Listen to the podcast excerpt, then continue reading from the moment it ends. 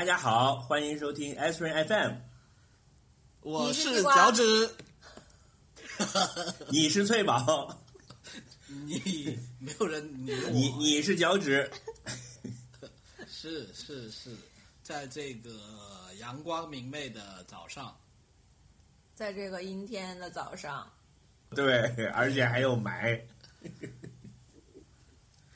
那你那边怎么样聊就是？什么呢？嗯，什么？啊，你那边情况怎么样？热死了！已经恢复正常了热吗死？了。呃，哦平看看起来恢复正常了，但看电视就每天还是有很多奇奇怪怪的新闻。然后，但是热的好处就是疫情就就没了嘛。对本本地没有本土传播了，就没有没有本土传播，对，就是那种飞过来，然后被送去隔离，然后隔离期间发病的这种，就还是有的。哦，我觉得只要没有发生人传鳄鱼的案例，达尔文就是安全的。对啊，因为现在北领地据说鳄鱼的鳄口已经超过了人类的人人口了，就是在真的假的哦，鳄鱼比这个这个非常的可可信，真的。非常可信，就是啊。就是就是多亏了有关环保部门的大力工作，因为自好像几年前还说要评威什么的，然后后来就就这几年已经很明显泛滥了 是已经泛滥了。哦，鳄鱼肉好吃吗？不好吃。呃嘎嘣脆，其实就是爬你你这么想吧，你们吃过蛇肉吗？我吃过呀，我上次来达尔文的时候不是吃了鳄鱼汉堡吗？呃，对，那那个它它其实这样子，就是这种爬，它们都是爬行动物嘛，我觉得就类比呗，其实比较像蛇肉，然后或者再远再再比蛇远一点，哦但是比其他动物近的就像鸡肉，对可以可以可以。嗯，但它比较比较弹牙，对对，是口感很好。比袋鼠好吃。袋鼠感觉又要走进你们过的都是什么日子？哎，你知道这边有一个叫国徽，。有一个叫国徽披萨的，就澳大利亚的国徽披萨。因为澳大利亚的国徽不是左边是一只袋鼠，右边是一只那种鹅苗嘛，然后就有人做国徽披萨，就那个披萨上面左边是是那个袋鼠肉，右边是鹅苗肉。但是我没有吃过了，因为我想一下就觉得应该会很难吃这个东西，什么鬼样的黑料理。所以，如果中国的国徽披萨是吃什么？番茄酱和薯条吗？不是有有有有稻子，有稻子，啊有齿轮，还有红旗。嗯，哦，有稻子，那可以吃，那就是米饭呗。但但是有齿轮啊。哦，巧克力。好啦好啦，我们进正题。今天是那个，就是大家是啥？期待已久的那个，期待年终总结，当当当当就是！拖了好几年吧，因为我们去年也没有搞，对不对？对，我们以前的惯例是每年会有个年终总结特辑的，然后对啊去年和前年好像都没有搞，是吧？前年录前年录了音，但是没有出街，为什么呢？为什么呢？哦，我不知这样道子啊，哦，可能推荐的东西不怎么样。也有可能。没有，主要可能我我们一直群嘲西瓜，群嘲到他不想说了，可能。所以我们就活生生的从每年颁奖变成了双年展，变成了三年展，是吧？哦，这个我我持保留意见的啊，就是我还是只只搬一年的，因为那一年的我们没啊没问题颁就表示空缺。对，我知道你今年是要把过去几年的都搬出来的。呃，其其实也没有了，就就我在翻豆瓣的时候，基本上也就是翻了翻，把二零二零的翻的差不多，有可能有一些二零一九的吧，但反正翻到后面就累了，也不想翻了，所以好的，哦，那我老实讲吧，我什么也没有准备，其实。嗯，那这个没关系啊，这不是你一贯以来的那个特色嘛？就是都是 到了临场现编的嘛。对而且多一点嘛，没关系的。而且每一次我们知道你没有准备要临场现编的时候，我们就会要求你先说嘛。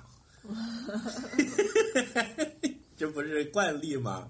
这样你就可以有，就把你的极致逼出来嘛，就那个急，着急的急极致。极极致歌王张帝是吗？谁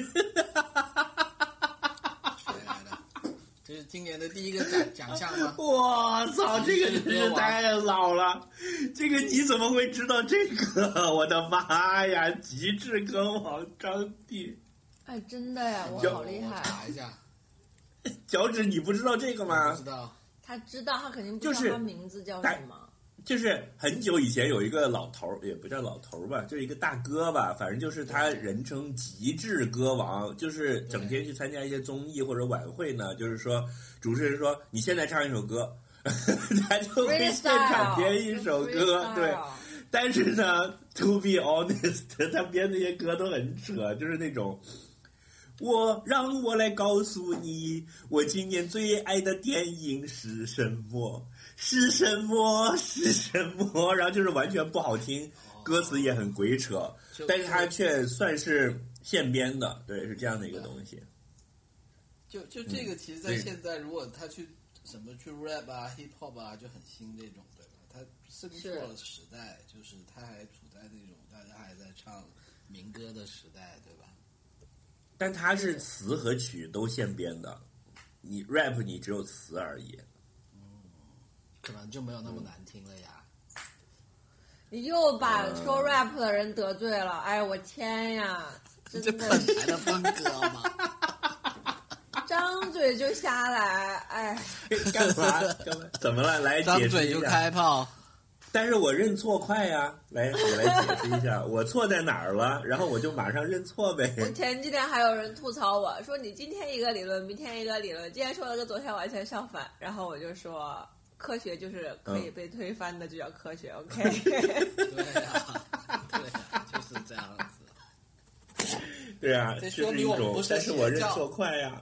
大家可以安心的来加入我们，大家可以没有啦，rap 就是要考虑到那个音韵节奏啊，其实它也是一种音律，然后就有 beats 嘛，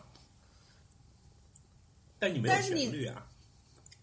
不是啊，它它其实是那个音韵就是旋律啊，你不能，呃，这个讲起来就有点那个什么了，就是要讲乐理了，佩老师乐理课，不是有一个庾澄庆的歌叫什么？就是什么狗，就听起来山顶黑狗空耳，兄，不是让它听起来空耳，就好像是有一只狗什么的，我忘了。就就是有一些歌听起来就你就听起来怎么都听不对，然后就听着就是空耳，就听起来是什么我为了一只狗，结果其实就就我很爱你这。那个就是音韵就有问题，就是你排的就不对，因为你就就比如说粤语歌就更是这样，因为它就是你那个歌词念出来就跟唱出来很像，因为如果不像就会十万八千里，人家又听不出来是什么歌词。是。这嗯，就是那个有那个字是有那个音韵的，就其实不能瞎唱，就是他很还是很难的。妻子在澳洲是吧？然后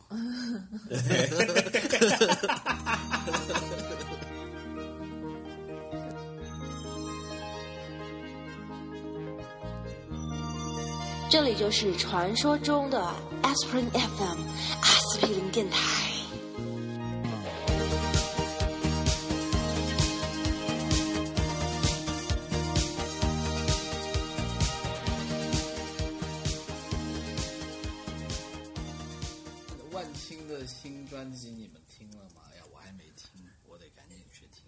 我听了，我听听了了，好评好评吗嗯？颁奖吗？就还那样吧。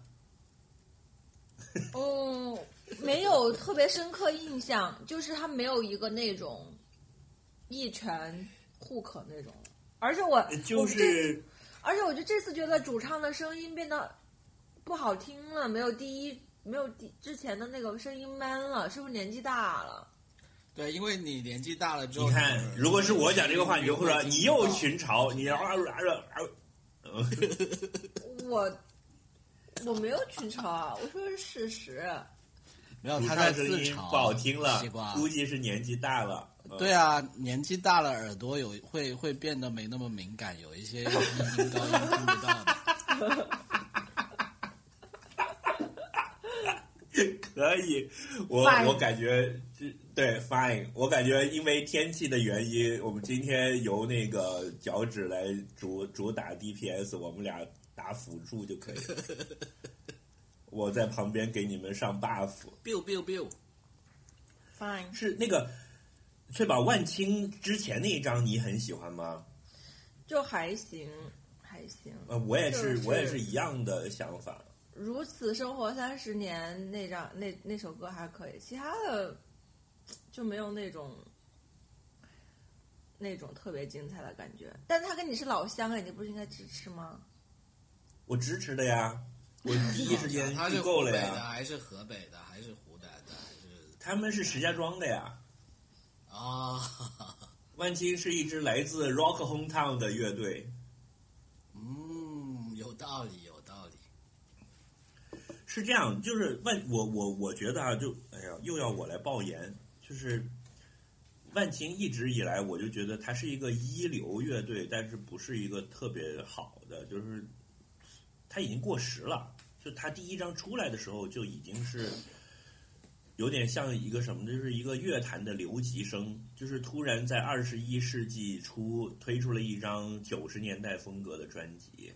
我就当时我是这个、就是这样的一个论断吧，然后技术上经过了长时间的打磨，就非常的好，但是也不是一个特别有天才的光芒的，就是是一个下苦功的乐队，就在我看来，就比如说他歌词写的也很好，呃，他有很多这个高概念，但是。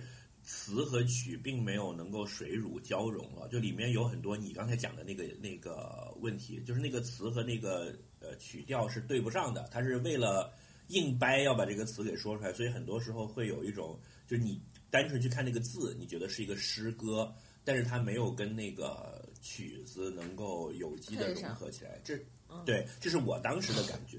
那现在又过去了十年了，然后万青好像已经被大家捧成了一个很。很崇高的地位，就是说万青要发专辑是多么大的一件事儿。你看当时什么预购啊，什么搞得好像很轰动一样。是，但我就是那种冷眼泼冷水了，我就觉得万青这个乐队现在的地位是因为山中无老虎造成的。是，就是我们现在整个乐坛整体是低迷的，然后呢，大家又对这种摇滚或者这种很很传统正统的 rock and roll 这个东西又。有一种呃不正常的崇拜或者爱好吧，所以就把它推很高。这是由于京圈，就是所谓的摇滚京圈的话语霸权造成的一种一种偏颇。我一直是这么觉得的，啊。哇哦！所以你看那个哦、哎呀，你你这是 A O E 啊？对，你让我做 D P S，你是 A O E。我放一个 A O E 就跑，所以呃，所以回到他这个新专新专辑，我听了大概五五到七遍吧，因为我每次跑步那个时长就是整张专辑的时长，我就这么听一下，我觉得很好，也是近年来难得的一张好的专辑。但是你说在我个人的序列里面能排进前十或者前五吗？肯定是不行的。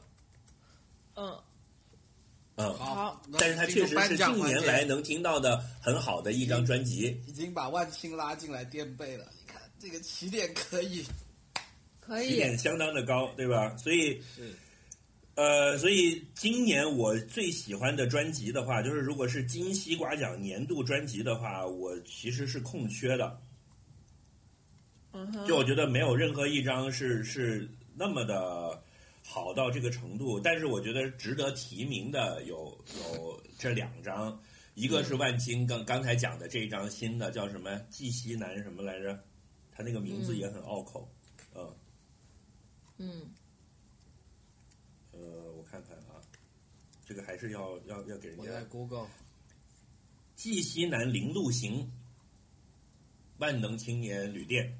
啊，就季是那个河北那个季对吧？对对，另外呢，另外一张我要要表彰的是上海复兴计划的那个《Brave New World Symphony》，是他们今年也是今年新出的专辑。嗯，啊，这张我也很喜欢，甚至我觉得就是以我个人感情来讲，比万青那张我要更喜欢一些。嗯这张非常的完整，然后对这也是你老乡是吗？就是呃，算是吧，他他的是 真的，你看我都在我在嘲笑你，你还真的接了，哎呀，不错不错。对呀、我知道啊，我不怕啊，我什么时候害怕过来来来？来来来来，迎着狼啊与早休，有没有？就是那个干什么？什么在干什么？这是你的你的歌唱。今天好像唱很多歌是吧？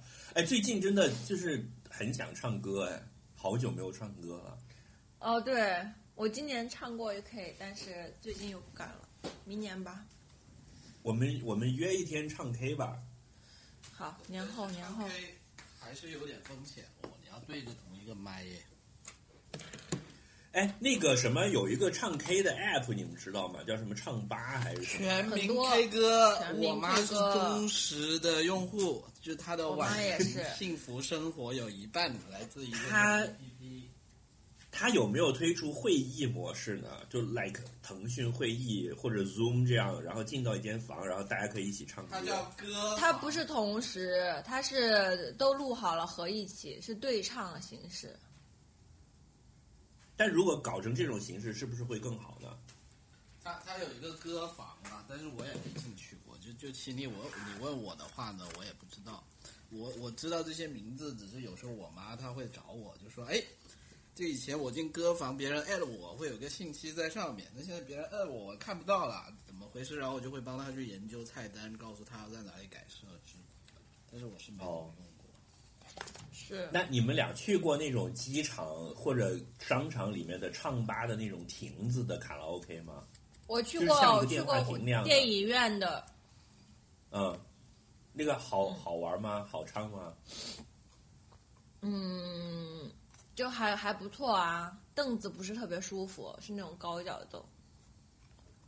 脚趾还没体验过是吧？对，没有。他那个我后来才知道，他跟那个。我年纪大对，我后来才知道，它跟它跟那个 app 是联动的，就是你进了那个亭子，你是用你的 app 去扫的，所以你自己的歌单都还在里面的。嗯，现在 KTV 也是这样，也有小程序，全不动。就可以在手机上点好歌。嗯，好吧，我就就是音乐这部分，我就是这两张了，就是呃，万能青年旅店的《绩西南陵路行》和上海复兴计划的的什么？《Brave New World Symphony》。嗯，哎，他们都两张都是今年的新专。辑。今年是二什么叫零二一吗？地方名？对啊。什么叫地方名？有一个上海，有一个蓟西南。啊、对，但是我又不是上海人。我要说上海也是我的精神故乡，我要被打死了吧？你你我已经被人说是你是掉粉，你是会掉粉。我已经被人说是什么故乡海王了，因为到处都是我的故乡。被我们了。是，对，嗯，好，该你啦，脚趾，你今年的那个什么要表彰的对象？嗯我要表彰的有两个，嗯，嗯呃，一个是，哎，我上次跟你们说过有一个 rapper，就我一段时间经常在听 rap，有个 rapper 叫 Logic 的，就就嗯。就他有他有他有一首单曲叫 Take It Back，我这个还推荐给大家，因为因为他这个人的背景是这样子的，就其其实这首歌基本上是他的一个自传。就就还挺牛逼的，就就这首 rap 基本上是说了他上半，当然他年纪也不大了，他的前半生吧，就就他是、他妈妈是一个种族歧视的白人，可以这么说，就他妈妈是一个 Karen，但他爸爸是一个黑人，就他就说这件事情就就是很很奇怪，就是为什么一个 racist 的白女人会去跟黑人生一个小孩呢？那他这这就是他的出生，所以就。奠定了他的上半生，就是说他他是他呃生活的那个地方，就是他看到了两个社区吧，就是说他爸那边可能就那种典型的，就是黑人，然后又啊、可能吸毒啊，然后有很多暴力事件啊，然后他妈妈就是那种也是比较底层的吧，但是就是说相对来说就是说比较传统的那种啊、白人家庭，所以他就说他就是夹在两个世界之间吧，所以他就是看到了很多这些事情，他那首歌基本上就是讲他很多对这种种族啊，然后还有美国很多社会问题的一些什么暴力、枪支这些很多问题的想法吧，就还挺有意思的。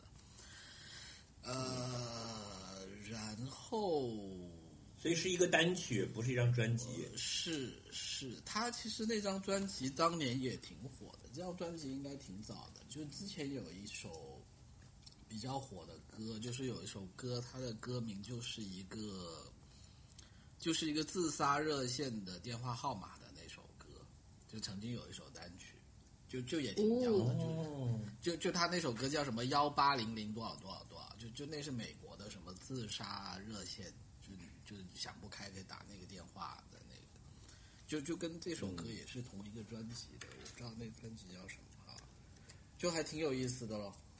然后另外哎这个点子不错啊！我将来要出一张个人专辑，叫四零零八五幺七五幺七。那是什么来的？那是麦那是麦当劳的，麦当劳会 对啊勾兜雷拉夫。麦乐送对呀、嘛，就是我要吃，我要吃嘛。是。来继续继续。然后还有什么呢？然后另外有一个乐队推荐大家可以关注一下的，就它叫 Perfume Genius，香水天才香水天才，对，然后呢，它的风格是这样子，就就其实它的风格让我很想起早期的达明一派。哇，这么厉害！对对对，就他也是那种走比较妖艳的路线，就他是一个男歌手，但是他就是像有点像从造型是哪里的？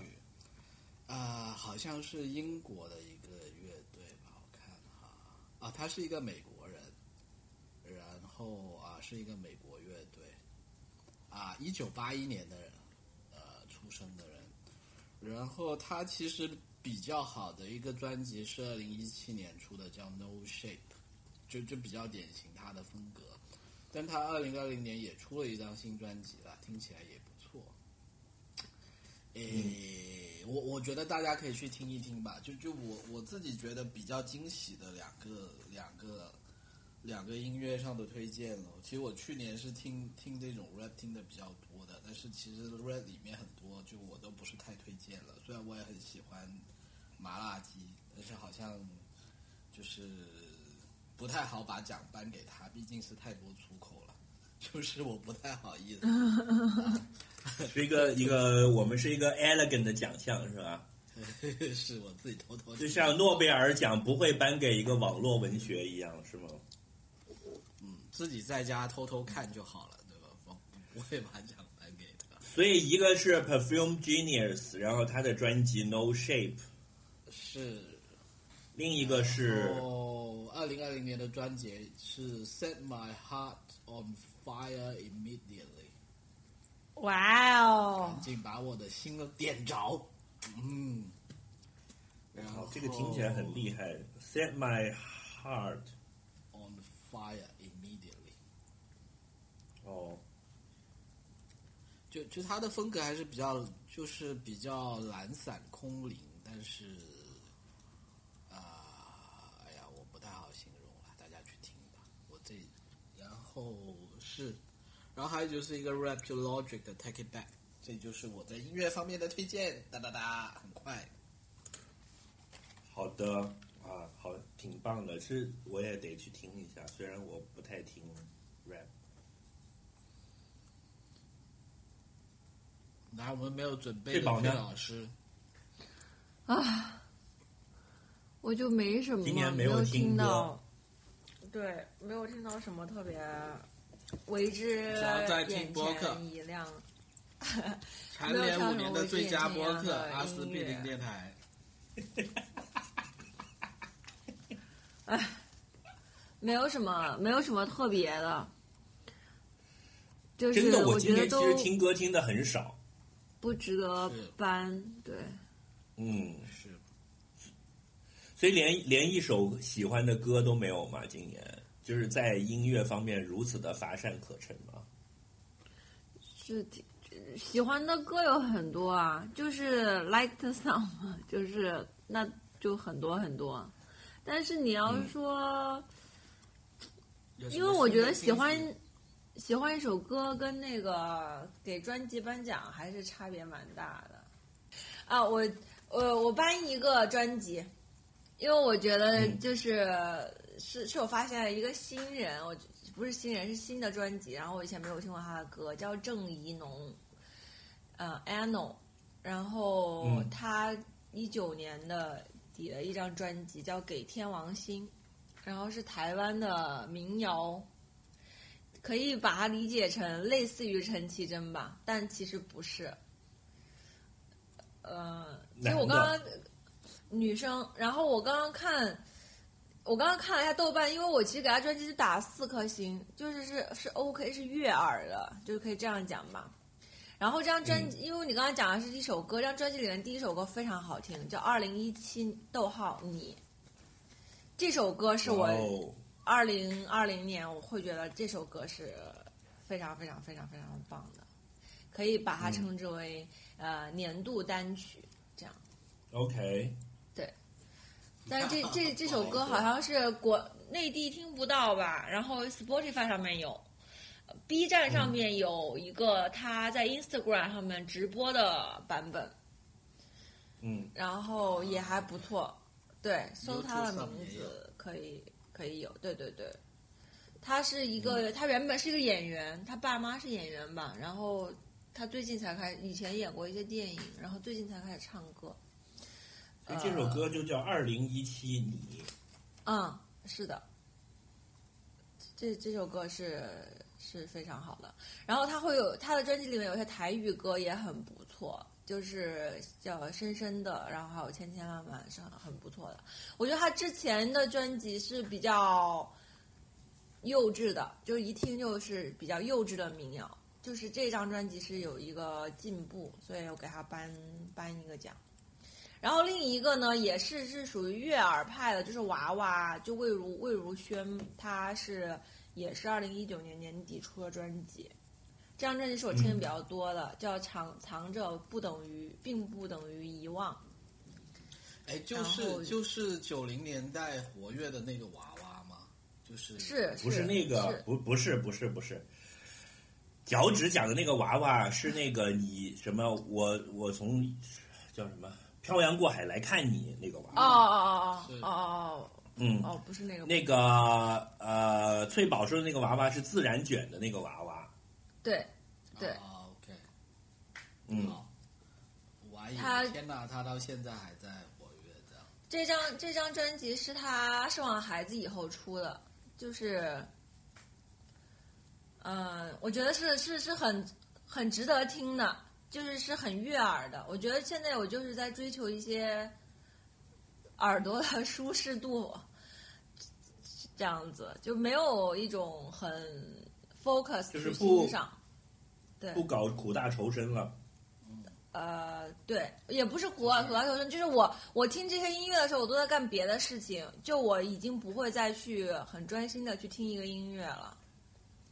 啊，对我觉得那个难，对我觉得你讲的这一点很重要，就是那个刚才我说的，就是那个万能青年旅店的那那张专辑啊，嗯，它就是一个你如果放在背景音乐听会很烦的一张专辑，就是它必须要求你要戴上耳机坐下来专门听，所以你只能在是，比如说坐地铁的时候、坐飞机的时候、跑步的时候，就是你没有别的事情，然后呢，你在做一些机械的事儿，然后你就可以 focus 在它上面。只有这种情景才合适，就它不悦耳，嗯嗯，需要专呃，注。所以就它它越来越不符合现在这个时代的需要了，对，是嗯。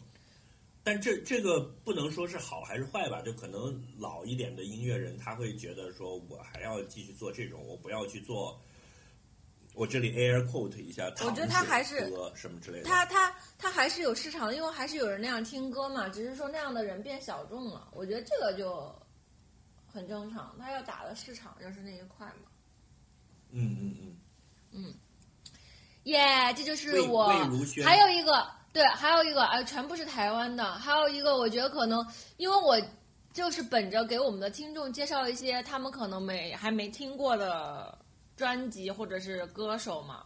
然后还有一个也是台湾的，就是叫茄子蛋表演者，一个乐队。然后他们就是，那张专辑叫《我们以后要结婚》，我觉得就是也是就是很很悦耳，就是嗯蛮蛮好听的，就是可以我们很值得以后要听结婚，对，对，歌而且我居然给这张是不是就是有浪子回头的那一张啊？呃，这个好像不是，好像是后面的一张，就是有 Happy 运将情歌，OK，嗯，Happy 运将情歌是我最结婚。对，《Happy 运酿情歌》是我最喜欢的，它是讲了台湾的出租车司机，然后是一首闽南语，就是很好听。哇，这是台湾的，对，所以最近都在听台湾小清新。其实没有，我最近在听，我在听很多 DJ 的那种后摇，就是没有什么，就是完全是背景，就是它叫什么 double 啊，叫什么 down 啊，叫什么什么 Taki 壮啊，什么就是很多这种名字，就我也不记得他是谁，然后就瞎听，就其实就你要我给他搬，我都不认识他，然后也也不知道他是 啥，你懂我意思吗？就有很多这种，就反正他，反正他没有好到让你把手上的家务放下来，跑去点一个我喜欢。不是啊，就是有有点我喜欢，就是。但是没有好到让他停下来去看一下这首歌到底叫什么。对，因为不是他们的名字，不是不是不是，是因为他们的名字都没有记忆点，歌也没有记忆点。对对对对对，我觉得是这样哦子。我随我现在打开啊，现现在现在打开啊，我跟你说啊，就像这种我听的有一首 post 歌 rock 都是，它名字就直接叫一二三四五一样，就五首歌一张专辑。你看啊，你看啊，这个叫呃专辑叫 Trunk Popped，然后艺术家叫 Adam Admiral，下一首专辑叫 Magic Monday，、歌叫 Swiss Glide，然后艺术家叫 Mi Michina，然后就全是这种了，Unloved、Richardson、Why Not、Mi Gasta、Anita、Mi Kai Towers，哎呦，Excuse me，我真记不住。OK，I'm Sorry，so sorry。就我我听的很多后摇的都是这样，就是你过后完全记不住，你也你也找不到到底我刚才听的是哪一张了。然后因为每一首歌又很长，又很相像，就是那个 Zabo 的，其实我还蛮喜欢的，所以我其实刚刚一说，张嘴可以说出它来，但就是你懂的，哎，好了好了，快点搬 下一个墙吧。好，要向我们学习 OK 你看我们起名字起的多好记。就是啊，翠宝多么就是积极阳光我向上有斯记忆蒂，点。呃，至少就是粉丝不至于跟他说张张嘴想半天不知道是叫什么，对吧？哎呀，这样脚趾多好记，每个人都有十个脚趾。就是啊，也也不一定哦，at least 跟西瓜对吧？夏天都会吃西瓜。但西瓜这个名字就网上太多了，就你随便一搜，永远也找不到我，因为有可能能搜出一百就万哦就可以很好啊，大引领于这个互联网。是，嗯音乐这这一块真的有点难，就是我今年听歌变很少，就港真我今年听歌听很少，然后也没有很让我印象深刻，就不会像以前说专门花时间去听，然后觉得哇有好多好听的歌哦，然后都把他们 mark 下来，就没有这种事儿了。我今年大部分时间还是戴着耳机，但是都在听很多播客。就我的嗯音乐、听音乐的时间被听播客的时间挤占了，因为今年确实有太多好的播客了。所以是不是我们要考虑把把播客的最佳单集做选项？作那作为一个奖项。我们肯定是颁给我们蝉联五自己啊年啊。，没有独立性啊所。以所以你们俩都颁给自己了是吧？我对啊，我我主要最喜欢的我主要。是也没怎么听其他播客了。我跟你讲实话，我我听阿司匹林电台的频率跟听听其他电台频率是一样的，就是可能两个月会听半，两个月会听半集，两个月会听半集这样。我以前是完全不听我们自己的节目的，就是我每次录好了我就把它上起来。我因为我我因为我很害羞，就不会去听。但最近因为老是因为我们现在有自己的小组了嘛，然后会微博上啊，还有一些就组里面会有人艾特我说：“哎呀，你们这集真好好笑。”然后我说哪里？说那一集的什么什么地方你们讲了个什么？然后我完全不记得。然后我为了这件事情，我就要找回那一集去听一下那个地方，看看我们我到底当时讲了啥。那就因为这样的原因，我就是又零零碎碎的听了一点我们自己的节目。平心而论，真的是挺好笑的。是真的，平心而。我刚刚没讲完，就我说我真的，我听我们跟听别人，我觉得我靠，就是其他那些人怎么会有听众？就是我去，应该所有人都在听我们的节目，这是我的真实的想法，就是我，哎，觉得而且我太好笑了吧？那些那么烂的节目都有人听。我我跟你说，就我刚我们刚在搬音乐队讲的时候，我就觉得今天大家表现好像跟平时不太一样，就是就是怎么都热不起来。我现在真的找到原因了，就我们小组，我们从来只能夸自己，要夸别人是很难的，所以就基本上就是很在那里很尴尬的一夸，呃，这个还行，嗯那个还行，然后终于干到现在突然夸起自己了，然后你们就火力全开了。场子就热起来了，是吧？唉 唉，没办法，不要绷着了，是吧？没办法，嗯好吧。嗯我可以推荐一个，就是我真的觉得今年是最好的一个播客。我今天听了无数好播客，每一个都很值得嘉奖。但我平时已经替他们吹很多了。但如果说今年听的最印象深刻的，我觉得是仲卿老师的《不在场》这个博客，他一共只做了十集，但是真的每一集都很棒啊、好，尤其是其中的两三集，值得听三次、四次反复的听，都是都能听下来的，真的很棒。而且他他一个人做啊，就他是完全单口的，就从头到尾自己一个人在讲，哇哦，这太牛逼了。哇，是是，强力推荐你们也听一下，好吧。好的？OK，那那我们现在进进第二趴吗？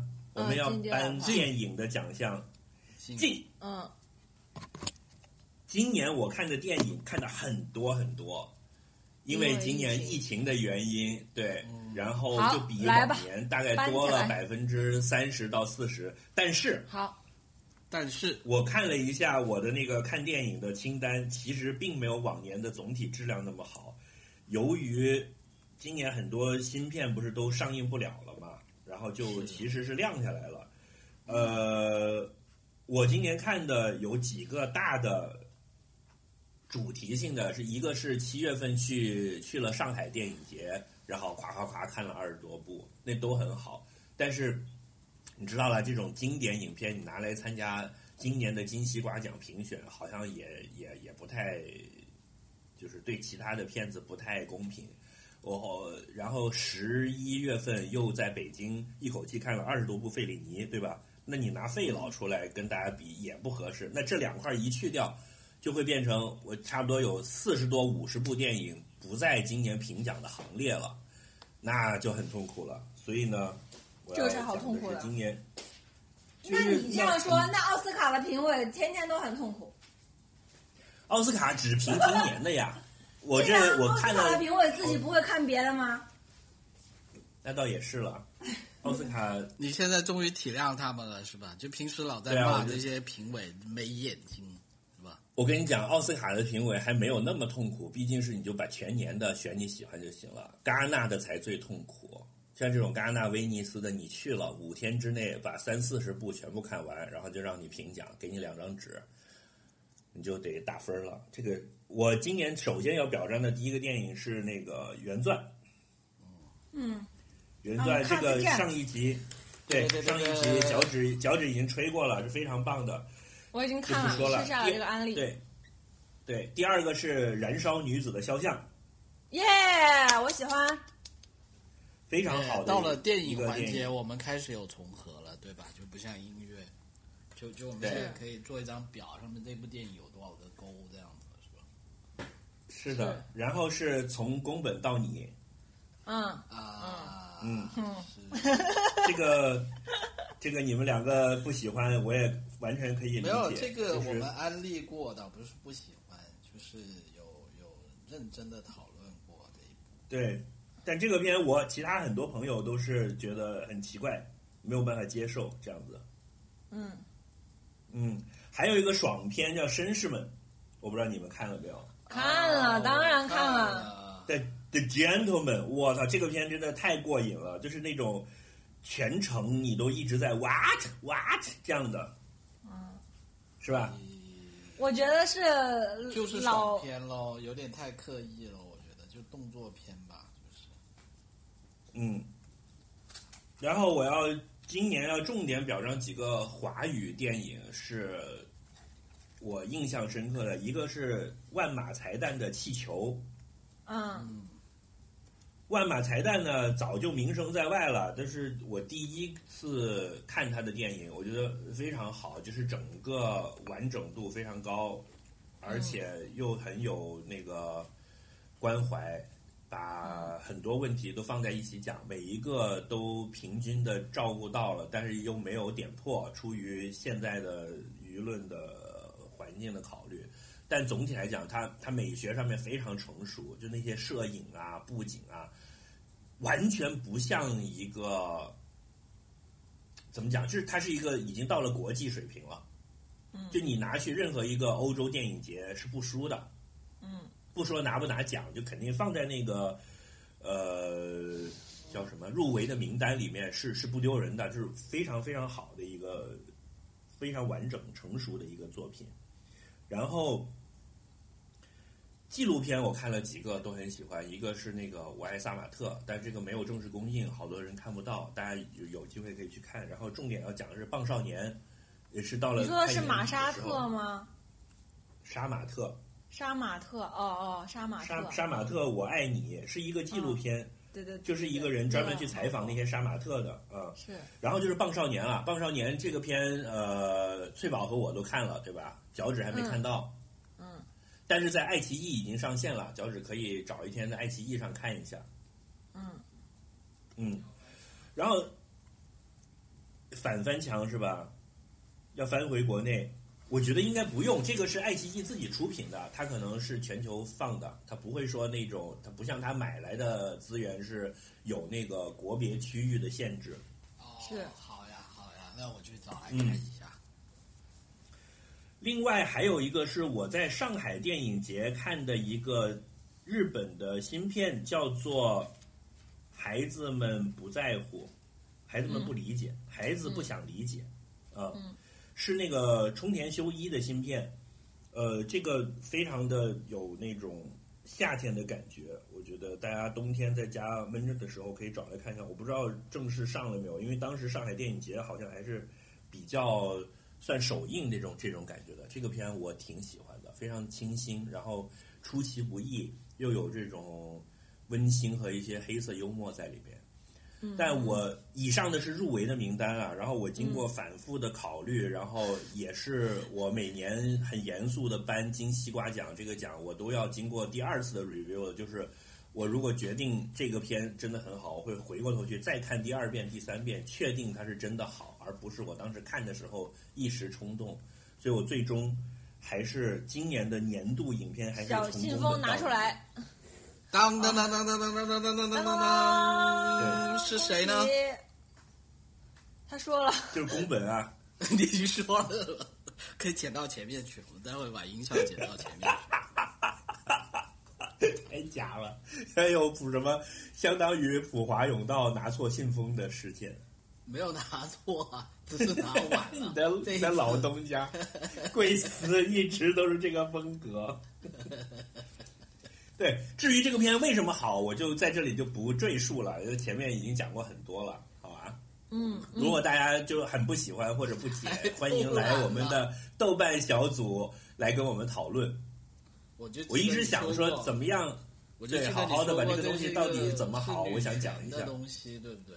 我记得你说过。但很多人不赞同我的讲法，因为我、啊我也把这个强力安利给很多人嘛，然后对，然后有些朋友是，尤其是比如说很爱看电影，对电影很有理解的朋友，看了之后也觉得莫名其妙，觉得我这个是硬掰的，等等等等。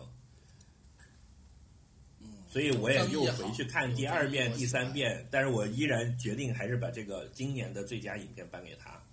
我甚至考虑了说，能不能就是因为有好几年都是日本电影，觉得感觉我对日本比较偏爱，但后来我经过仔细的斟酌，发现今年确实最好的还是他，就不叫最好吧，就我最喜欢的还是他，因为我们是一个很很主观的奖项嘛，对吧？嗯，当然嗯，好，我讲完了，好，脚趾脚趾，来，我我我先说电影哈，其实其实我我没有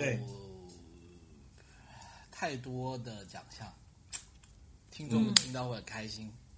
哎，但但是我们待会儿会说剧吗？我今年看了很多剧，哎 我剧有可以啊，会啊，会就是说影影影视类嘛。我先说电影哈，我觉得就是，哎，这这是我记得那一年，就是我们不是有录了一次，是后来没有出街的嘛？那是哪一年的？前年的。然后，呃，当时大西瓜是颁给了叫《痛苦与荣耀》是吗？是不是我记错了？呃，那《动物与荣耀》我我我我有我有入围，但是去年的最佳影片我是《The Art of Self Defense》。哦，但那个也没有，我们那个自卫的艺术是不是？对，好，就就我的最佳我会颁给这个《痛苦与荣耀》，就是我是完全可以理解。完全可以理解，对，就就因为这是嗯阿莫多瓦的新片了，我觉得他跟阿莫多瓦过去给我的印象不一样，就是，就阿莫多瓦他过去的片都是很就是那种非常狗血，就就他的感情是很浓烈的，他他的电影就是说，当然不只是感情啊，就说主要是在剧情上，他也都是有各种就是。呃，非常非常狗血、非常夸张的各种剧情。然后这部片呢，我觉得它很特别的，就是说它现在这部电影呢表现的很克制，就是它整部片都是在讲，就是你会看到他把很多的时间是在讲很多呃前因后果的东西，或者是说他避开了很多呃戏剧冲突最高潮的部分，他其实都没有正面去讲。就是对他他他里面很多点，譬如说他他会讲很多，譬如说他跟他妈妈的关系哈、他可能会花很多时间去去讲，譬如说就他跟他妈在那里闲聊，对吧？然后它里面有很多，另外一个就是他跟他的，就是当当然，其实这部片就是在说说他自己了，但是整部片就是说，他有一个主角，就是一个年纪很大的一个导演，然后譬如说它里面有几条线，一条是讲这个他跟一个他合作很多次的演员的之间的一些关系的事情。那他里面会花很多时间，其实去讲，也就是说，他跟这个演员坐在那里聊天，就是说他他很多过去的那种真正的戏剧冲突，他都是在是在暗处的，就是说你听他的这个对话，你就知道他们可能之间发生过什么事情啊等等，但他们并没有直接去说这个。然后呢，他还有一个就是他和他的恋人，就是他之前可能也有一个就是对他影响很大的一个恋人，但是这个恋人的故事呢，他也没有直接去说，他是换成了一个戏剧。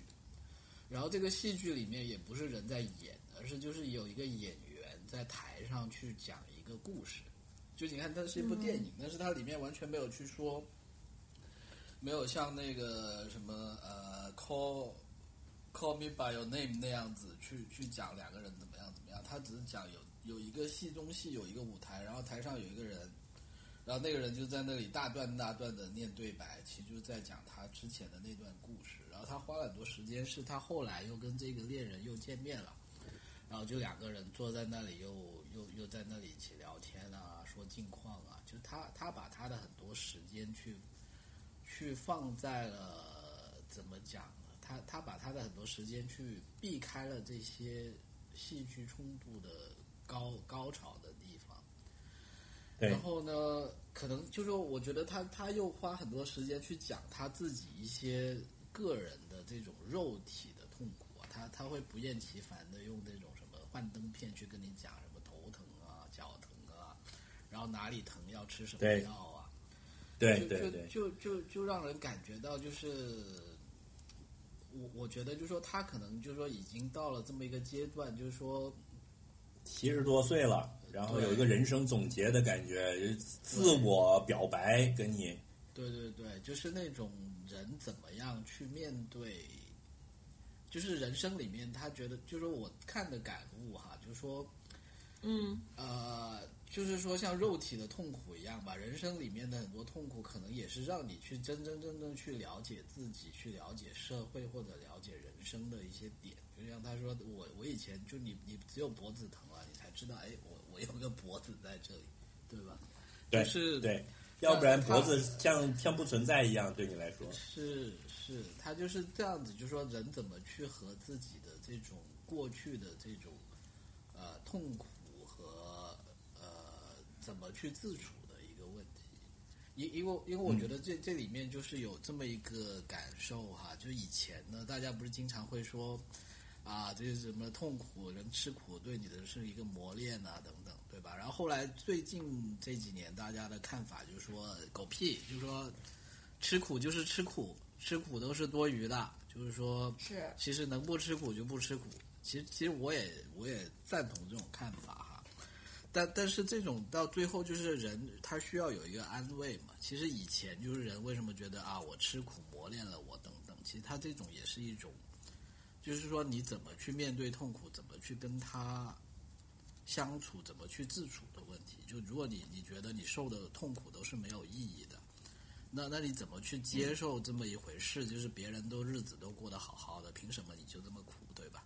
你既然，你总有一个伴，你要面怎么去面对他，怎么去跟他和谐共处的一个问题。就我觉得这部电影就是说，可能就是导演在这方面的一些思考吧。我觉得也没有，就说没有一个很直白的答案，但是我觉得还是我我当时看这个的时候是，我当时看这个时候是觉得很感人，就是有一种阿莫多瓦知道自己差不多了，然后有一种临终托孤或者说一种深情表白的感觉，然后。呃，我浪荡了这么多年，你想想看，阿莫多玛以前的那些片是多么的华丽，就是美，充满了欲望的冲动，是吧？他到这里呢，像一个垂垂老矣的老人，在跟你娓娓道来说：“啊，我原来是这么过来的，我的很多就是痛苦与荣耀。”但是呢，整个讲这个的过程的技法上呢，又非常的纯熟，甚至带着一点狡猾。比如说，呃，他讲了他自己从小时候跟妈妈的关系，但到了最后他又有一个反转，说那是那那是他写的，在拍的一个戏，并不是真的。就你记不记得最后一幕是那个他有很多戏跟妈妈在车站，对，然后突然就是你就以为那就是他的回忆了，然后突然镜头一拉远，哦，就工作人员就进来就开始拆景了，就是啊这个戏拍完了，就那其实是他写的一个剧本，所以他到这里就迷模糊了，到底这是他的回忆录里面讲的事儿，还是这是他真实的回忆？再加上这又是在一个电影里面，所以他等于到了我跟你先深情剖白，剖白完了之后呢，好像又有点羞涩，然后到最后就跟你说，哎，这都是我编的故事。他有有一点，你说他是狡猾也可以说他是羞涩也可以的这么一个 trick，然后这里面穿插了各种戏中戏，然后就是像大师晚年的就是权力吧，就是所有的输出都输出了出来的这么一个一个作品，就是又很圆滑，又很完整，然后又精致，结构巧妙，但是又深情剖白。我去年看这个片，我是非常喜欢，但最后我没有，就是他入围了，但最后没有得奖。你刚才讲吃苦那个事情，我想到一个是想到一个那个烂梗，就是夫妻俩晚餐的时候。铺垫一下是争相争相吃苦瓜，就是炒了一盘苦瓜，让两个人抢着吃，是为什么呢？因为他们都想在晚一点的时候在上面，因为吃得苦中苦，就可以当人上人。好烂了。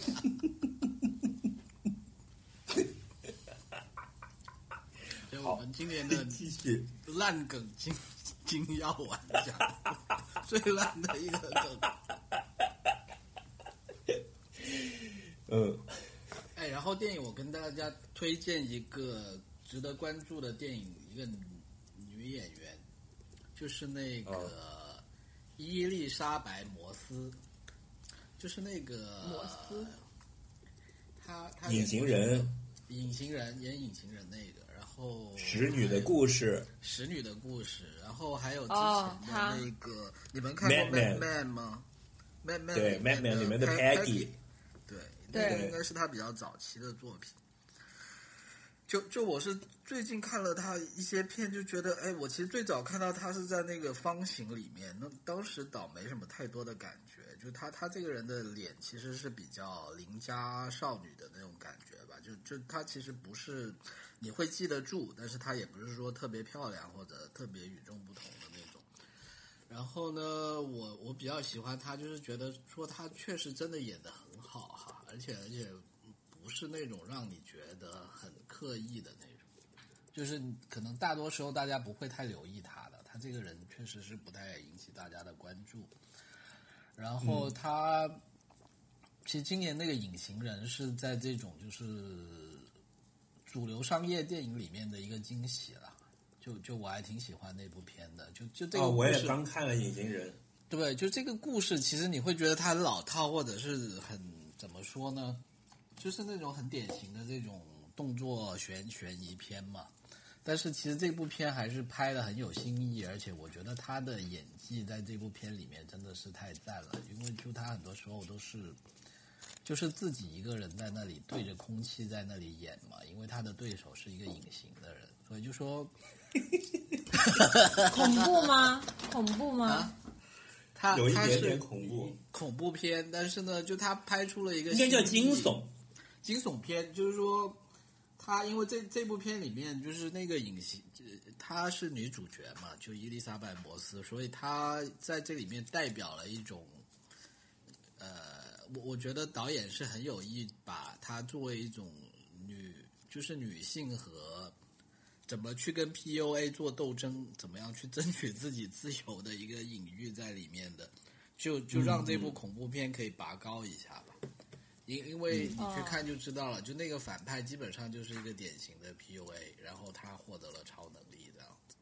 那这个女性就是说，她作为一个手无缚鸡之力的普通女性，在面对这么就是从财富到力量，然后还有这样的一些超能力全面碾压全全面碾压的情况下，她是怎么样一步步就是说克服自己的恐惧，然后在这当中去去去反杀的一个过程吧，是这么一个故事。就故事本身是拍的很有娱乐性，然后因为我觉得她这个女主角演的好，所以本身就是令到这部片是真的演的好过于俗套。对，对，而且他本身有一种那种神神叨叨的气质，也很适合这个片。你真的想象不出是以别人来演会什么样。是是，就是脚趾，你知道吗？就是那个呃，那个 Universal 之前不是想搞一个怪兽黑暗宇宙嘛？对，就是有什么金刚啊、金刚啊、哥斯拉呀然后还还有那个妈木乃伊。要要串起来嘛。就是这个隐形人本来也要是在这个里面的，是。然后因为都扑街了，隐形人是最后一部，隐形人上映之后，他们就说这个计划不搞了。但是我反而看了这个，其他那几部我都没看，我反而看了这个隐形人之后，我还有点期待，就是说如果真的搞出来的话会怎么样？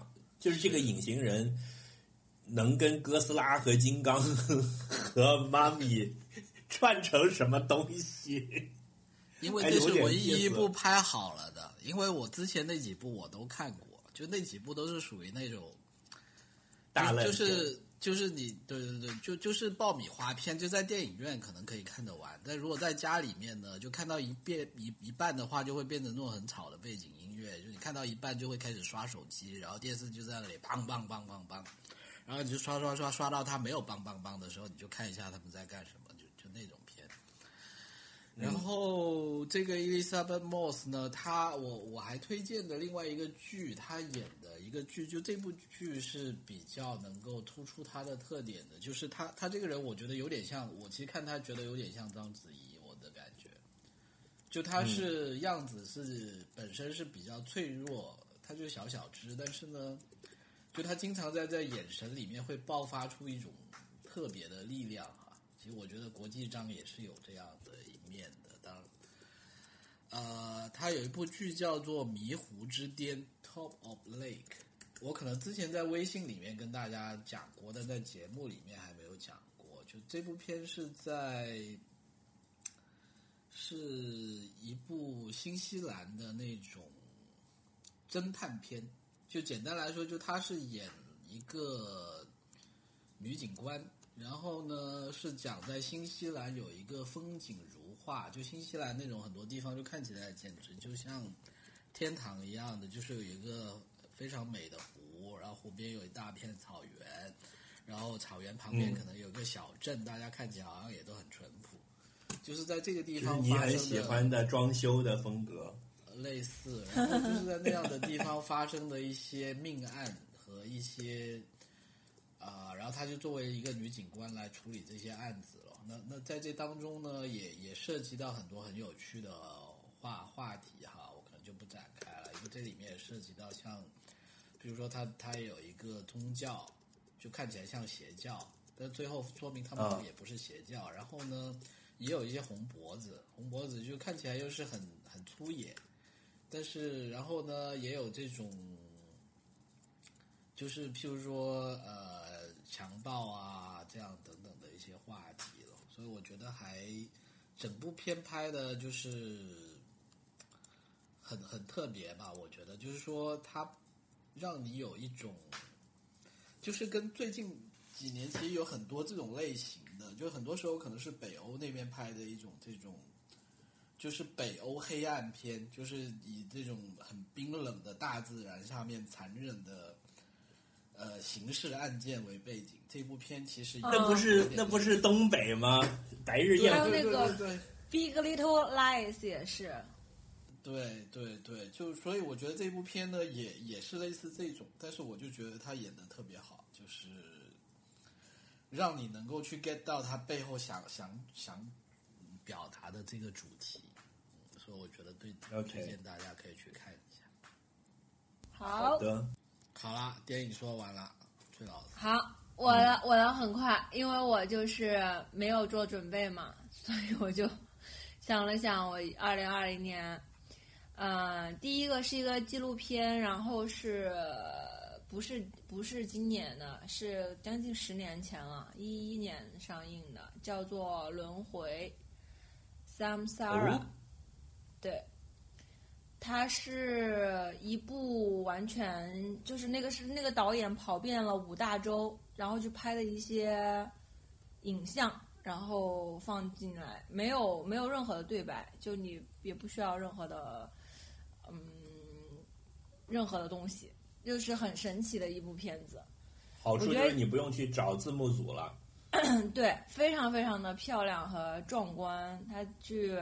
拍了很多像画那个沙糖卡，然后很多古老的 temple 神庙、火山这些，然后又拍了一些人，然后劳动啊，然后又在中国就拍了好多屠宰场的画面，我也不知道为什么，但那个画面是真的太美太美了。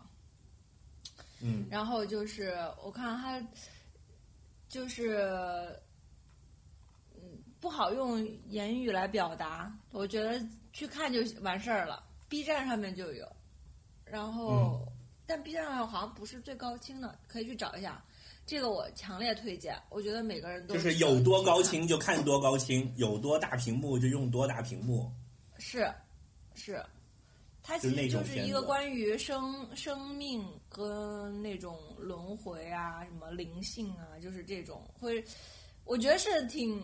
但是你你跟那种就是嗑过药的那种又不一样，因为它是真实的纪录片，它是实实在在的，所以但是看完之后会让你变得变成一个 spiritual 的环保主义者，然后想要吃素、练瑜伽吗？不会，他其实是你可能会在过程中会误会他是想往哪个那个方向，但后来他又会说嗯这一切，就你会感觉到最后就说这一切也都是很虚无的，就并没有给你一个指引，它只是一个呈现而已。嗯，所以这个的是是出品方是哪里？还有就是主创是谁？他就是他导演叫做罗恩·弗里克，然后他就是一个专门做纪录片的。这个应该是这个片子本身就应该是拍了很多年。哎，他居然是星、星战前传三》哎，他有参加啊不？可能是摄影吧，应该是哦，对，应该是他那个是他的作品。然后我对他不是很了解，我是听人听人推荐，然后我就看了。九二年还有一个片叫《天地玄黄》，也是他导演的纪录片，也是在讨论人从哪儿来到哪儿去。《天地玄黄》我没看过，也是九点一分豆瓣，我可以再去看看。但我觉得《轮回是》是我看过，我觉得是非常非常美、非常非常美的一部片。OK 推值得推荐给大家看。嗯，然好的了。嗯，然后第二个呢，就是八二年生的金智英，我觉得哦这部片太棒了，就是六颗星推荐，六觉得绝对是这个影史留名。这部片就是，嗯，反正我认识的所有的看过的人都说好，就是绝对的零差评，呃就是百分之百零差评，而且就是你是说韩国的那个电影版是吧？是他好像后来又拍了电视剧版，以及中国好像要翻拍。哦，Plus，OK 他的原作小说也出了中文版，你我不知道你看过没有？嗯，嗯，我没看过好的，就是所以你现在推荐的就是那个电影。电影，我觉得，嗯，倒不，就如果如果非要说这个故事本身，这个故事本身不是一个很出挑的故事，这是为什么？我觉得它翻拍啊，或者是小说呀，就是那个意义，就是我个人啊，我个人觉得意义没有那么大，是因为就这个故事本身没什么，就是但是嗯你在电影上面去看到一个这样的故事，刚刚呃就是第一次能够在电影上看到一个这样的故事，这个本它才是意义。那个我觉得我我想要推荐的原因就是它它才是意义所在。嗯，因为它这个故事就是一个很温吞，你应该说就是它就是一个其实是一个很温吞很温吞的一个故事，它没有什么大的冲突，也主角也没有面临什么大的困境，然后他也没有一个什么大的就是变化，不像那些英雄电影或者是，它就是一个很很普通的故事。但是对当代女性的生存现状又有很贴切的这个描写。是的，是的，是的，就是会让人产生很强的共鸣，这样，嗯，嗯，因为我我没有看啊，书和电影我都没看，但是它出来的时候不是造成了比较大的风波嘛？就是在韩国不是有一大堆男的去反对他，甚至抵制参加了这个电影的制作的所有的艺人的其他作品，全部都抵是制，因为韩国男的感觉很被冒犯。但是呢，我在听到国内的播一些播客在讲这个电影的时候，会说这个电影版他们很不满意的就是，其实把他的锋芒给收了。比如说，在这个电影版里面，女主的老公其实就是是孔刘嘛，然后对她很好，然后很支持，就是让让人觉得他有的时候在没事儿找事儿，在书里面会比这个问题要尖锐一些。再一个是这个电影版的女主角也太漂亮了，就是感觉好像是为了一个呃观感我反而上，嗯嗯你可别说，我反而觉得这个是一个好事，就是要不然别人就会说这是一个个例，别人就会说啊，那你老公是个坏人，那你可不就嘛，可不就这样了吗？那可不就倒霉吗？嗯我反而而是觉得是你的老公也很好，你还哎是有困境，还是这样更加说明了这个困境的普遍性，对吧？是是是是，我是这种，我是我个人是这种感觉，所以我觉得更加说明了，就是你是一个很普遍的。然后啊，然后它还有一个意义就是又在韩国嘛，韩国本来就是一个嗯。更加就是重男轻女、父权社会，对，就比比现在中国大家在要严重多了。还要严重。对，是，所以就是我觉得他在这个时期拍这个片是非常非常非常好的。而且很有勇气，是吧？对，我觉得给他打非五星的人都是并不并不理解的人。我现在看到豆瓣上的评分是有三十万个人打分，然后有百分之四十二打五星，百分之四十五打四星，是。那很高啊。是，对，然后百分之十一。百分之十一打三星，我估计是一些同情这个女性状况的直男，然后呃，也不是，有很多 有有很多低分是会觉得他扭曲了女性面对的问题，并不是不承认，而是他就好像说你说的那个，觉得把锋芒收了，或者是其实没有这么好，怎么怎么样，啊，反而就是更加硬核的女权分子，反而也也不会给他打最高分，是吧？也就我就说低分也有可能是这种情况，但反而更加证明了这个问题存在的严重性。有百分之零点二的人打了一颗星，百分之零点八的人打了两颗星。我有一个友邻就打了一颗星，我来念一下，嗯他说：“天呀，这真的是一部为女性发声的影片吗？居然要靠女主角得癔症并接受治疗来作为与自己和解的手段。金智英根本就不该有病，不能有病，不认有病，有病是这个社会。”他姐姐小时候指着地图口口声声说想去的都是欧洲城市，因为那里没有韩国人，还不明白吗？嗯，价值观如此分裂的烂片，真是一级直男癌。你看，就是你知道这骂的其实是跟他是捧的人的观点是一样的，觉得还不够革命，觉得他很。是是，嗯嗯，OK，所以就是非常好。然后还有一个也是一个纪录片，也不是新片啦，是一一九年的，但是我是二零二零年看的，就隔离期间看的，就《四个春天》。哦，我讲过吗？我我在节目里好像没有讲好过好像说过，对。呃、但是反正久闻大，名了。嗯、是。这这个我一定要搬，而且他那个很奇怪，他那个导演居然我一直豆瓣有关注他，而且我并不知道他是一个导演，我也忘了我什么时候 关注了他。对，他在豆瓣，他他也是我的友邻，就经常还挺活跃的。是，嗯，这部片、我如果以前讲过就不多讲了，但是一定要没讲看。过，没讲过，一定要看，非常非常的精彩，因为它是一个记录自己真实家庭生活的纪录片，而且嗯，它其实是有聪明的地方的，他并不是一个，就是他会有一些悬念把你往一个方向引，但他去了另外一个方向，同样让你又有意外又有那个悬念的那个地方。我嗯这个是让我在一个纪录片里看到，我觉得是哇，比如说《棒少年》，它的悬念是什么，结果是什么？其实你是作为一个观众是很能预测的，对吧？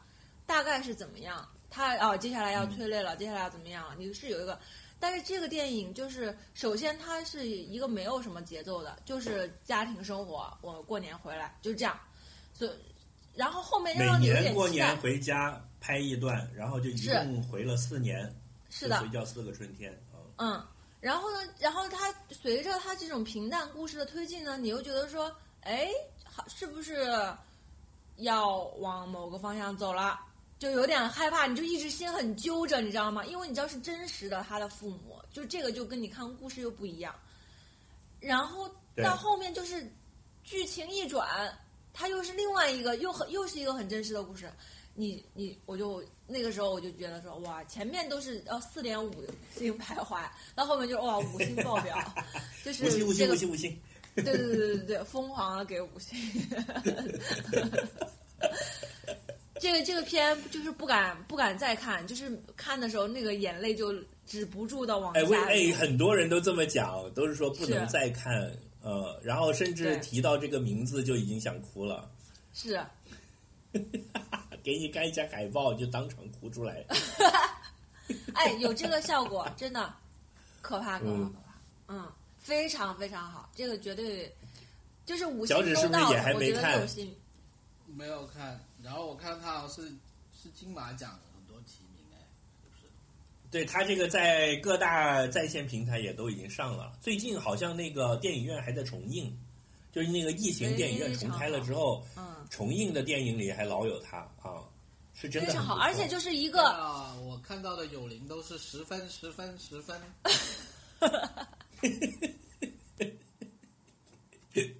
是的啦，嗯值的，嗯，好好，我找来看。最好不要去看过多的那个评论，评论，对，嗯。你们就直接去看就好了。嗯。嗯，可以听一听退保的评论，看就不要看了啊。不是因为他会把我说的那个悬疑解破掉，你就没有对那对个，对，你会有所准备。对，嗯嗯，好啦，电影就搬到如此。其实电影我看的不是很多，但电视我真的是看了很多。我也是。我觉得我现在已经变成一个电视爱好者了。OK，我们继续说吧，反正我一我一九年有一个国外的导演跟我聊天，然后就说，你最近推荐一些有没有你们中国人都喜欢看什么电影啊，什么什么。然后我又说不出，我就只能说出电视，然后说了好多，他说啊，你这说的都是电视，我说哦，还真是，我又说不出电影。我是不分电视和电影的呀，我是就是影视的奖项。哦，你没有，但是你没有说一个电视剧，哎对我其实今年好的电视剧也看了不少呀，但是就没有。呃，这样吧，那个就是如果那接下来要讲电视剧对吧？对，电视剧我就只提一个吧，因为去年其实好的电视剧呢，就是值得值得讲的有有几个，呃，因为从宫本到你也有剧版嘛，对，这个不说了，这、这都都都提过无数次了。对，然后那个去年看的比较让人耳目一新的剧，一个是《Normal People》，是我觉得嗯。挺棒的一个言情剧，对。而且是正统言情剧。我猜到。对，嗯。然后呢，我在接近年底的时候，呃呃，曼曼达洛人是很好了，这个但是肯定不值得我给他颁奖，就它是一个爆米花电视剧。同意。啊真的很爆米花。对，很爆米花，但是就是确实是爆米花里的精品。然后到年底的时候，我看了一个特别神的剧，是 HBO Max 出的，叫做《How to with John Wilson》。嗯，我也看了。这个就是你一听它的名字，你会觉得莫名其妙，就什么叫嗯 How to with John Wilson？后来才知道它是 John Wilson 这个人拍的一个剧，他每一集的主题都是 How to 什么什么什么，所以它叫 How to with John Wilson。比如说，他第一集叫做 How to do small talks，就是怎么跟别人聊闲天儿，然后什么 How to cover your furniture，怎么给家具带套，等等等等，每一期都有这么一个主题。它是一个就很没有办法归类的剧。他在他的预告片里面，甚至也专门讲了这个梗，就是说，为了让 HBO 的宣传人员比较容易跟你解释这个剧是啥，我特意拍了这个预告片，不啦不啦不啦。然后他有一种他非常自己独特的、奇怪又幽默又温暖又忧伤嗯，的风格，啊、是。呃，我推荐大家就先去看一眼它的预告片，然后大致 get 到了它的感觉了，然后最好不要错过这个剧。这个剧唯一一个难的地方就是它到现在还没有字幕组给它做中文字幕。嗯但是呢，我下的那个资源是直接带英文字幕的，我觉得也能看下来，问题不大，因为它都是嗯 small talk。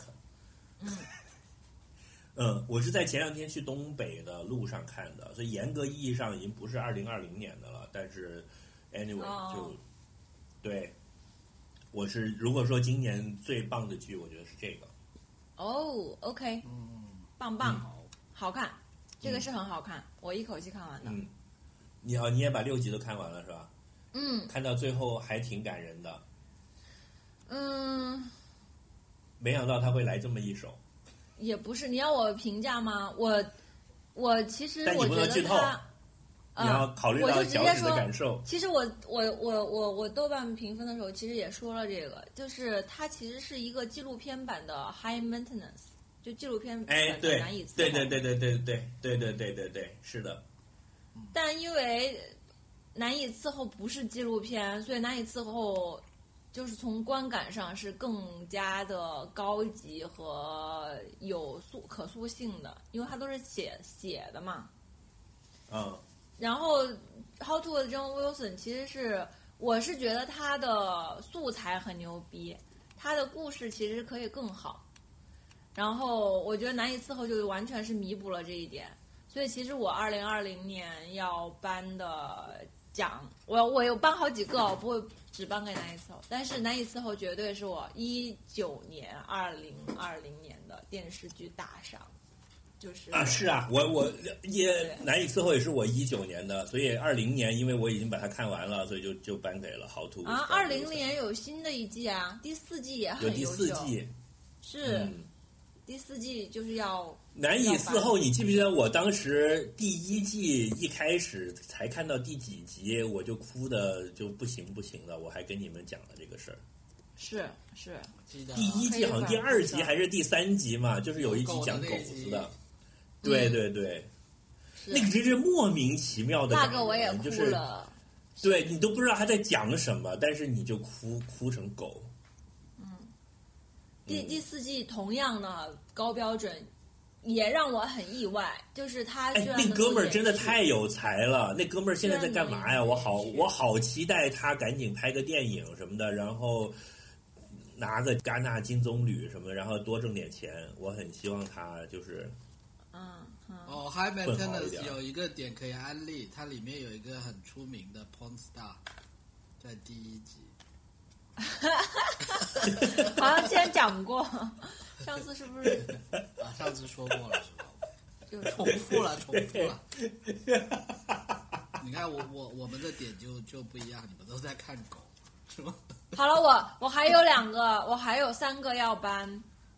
嗯呃，其实我班的电影跟电视都是女权导向的，我 which is very good。我觉得就是可能因为最近几年开始越来越多关于女生的成长的话题的电视剧和电影，我觉得特别特别好。挺好啊。呃，是有一个是我就是最近才看，其实今年才看的，就是《俗女养成记》。啊、台哦，我湾的电视剧。听说过台台剧，是，它就是好看的程度，就是让你从头到尾，从开始是用喜剧把你骗进来，然后就是骗进来哭，你懂吗？而且它还是台语剧，对不对？啊、对，它有现呃，在腾讯视频有台语版本和普通话版本，就也是台湾嗯普通话配音，稍微对，适应一下定要去看看。台语版本啊。啊，我看普通话也 OK，因为它其实我觉得差别不大，是因为它配音也是台湾腔的配音，不是大陆配的音，所以就、哦就就还好。嗯嗯，嗯，就是哦，他就是把你骗进来哭，然后呃，就一开始很好笑，后来很好哭，是吧？一一开始他的哦，然呃，讲一下他的风格，他的风格是是夸张喜剧风格，就是人人物的动作神情是那种风格的，所以在前面的时候你会。前三集的时候会深刻的怀疑为什么这个片会那么高分，就觉得很有点弱智，然后呢又很夸张，就是以前那种台语剧的风格嘛。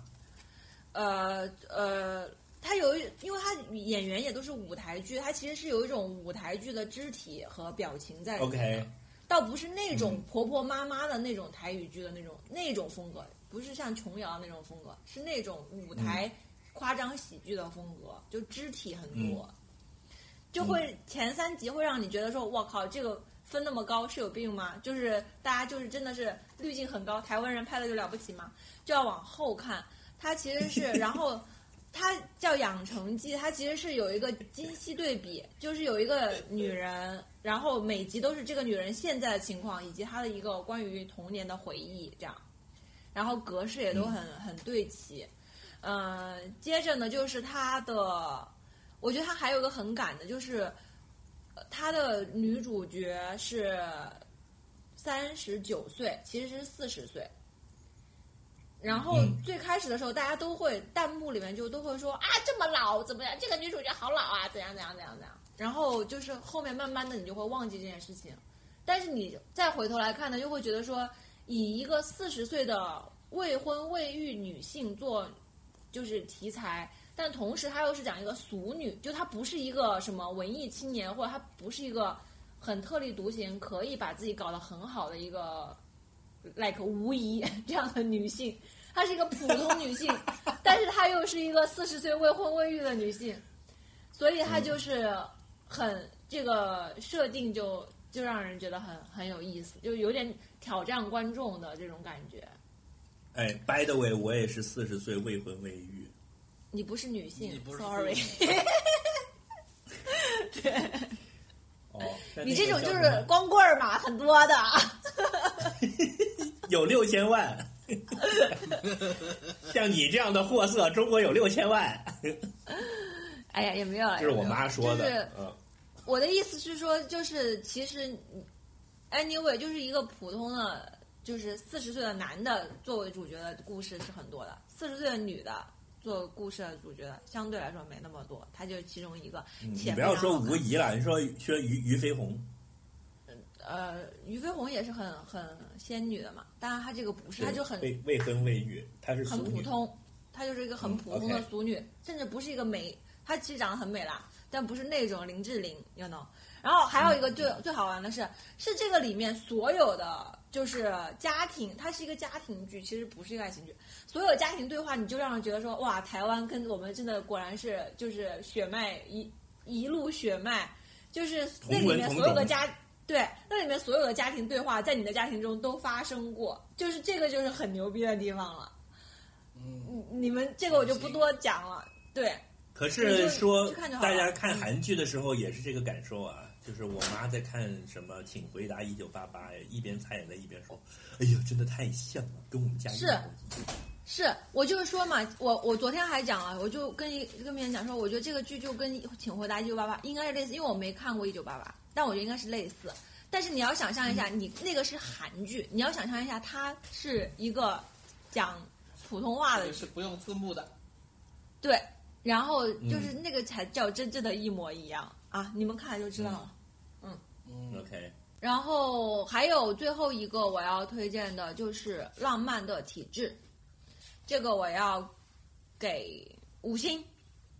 然后我当时体质是哪个质？是，呃，体质就是健康的体，呃，啊，体质的体质，浪漫的体质。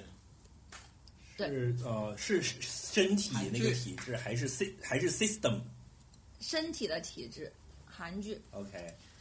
呃，这个我打了五星，然后我的点评是：虽然往造京剧方向用力过猛，但不影响整篇让我又想哭又想笑又心跳又脸红我的体验。哇，脸能让你脸红啊，那得有多黄啊！是的，你看了就知道了。想说这部剧在我心中，个人心中快达到了伦敦生活难以伺候的观影感受，私心给五星，哇，这么。高啊！是的，而且这哎，个他这它的个说是那个什么网剧积极的体制之后的，所以还是续作。哦，那我不知道，他他是应该应该是吧？然后他的英文叫 Be Melodramatic，就浪漫的体质，就是呃，就是你有一点点的小小的夸张呃忧情绪化，郁、夸张、情绪化，然后就是这样的一个故事。嗯，它这个是不是就是俗称的恋爱脑？嗯，它其实我觉得你做你们看了就知道，它其实不是一个纯的恋爱剧。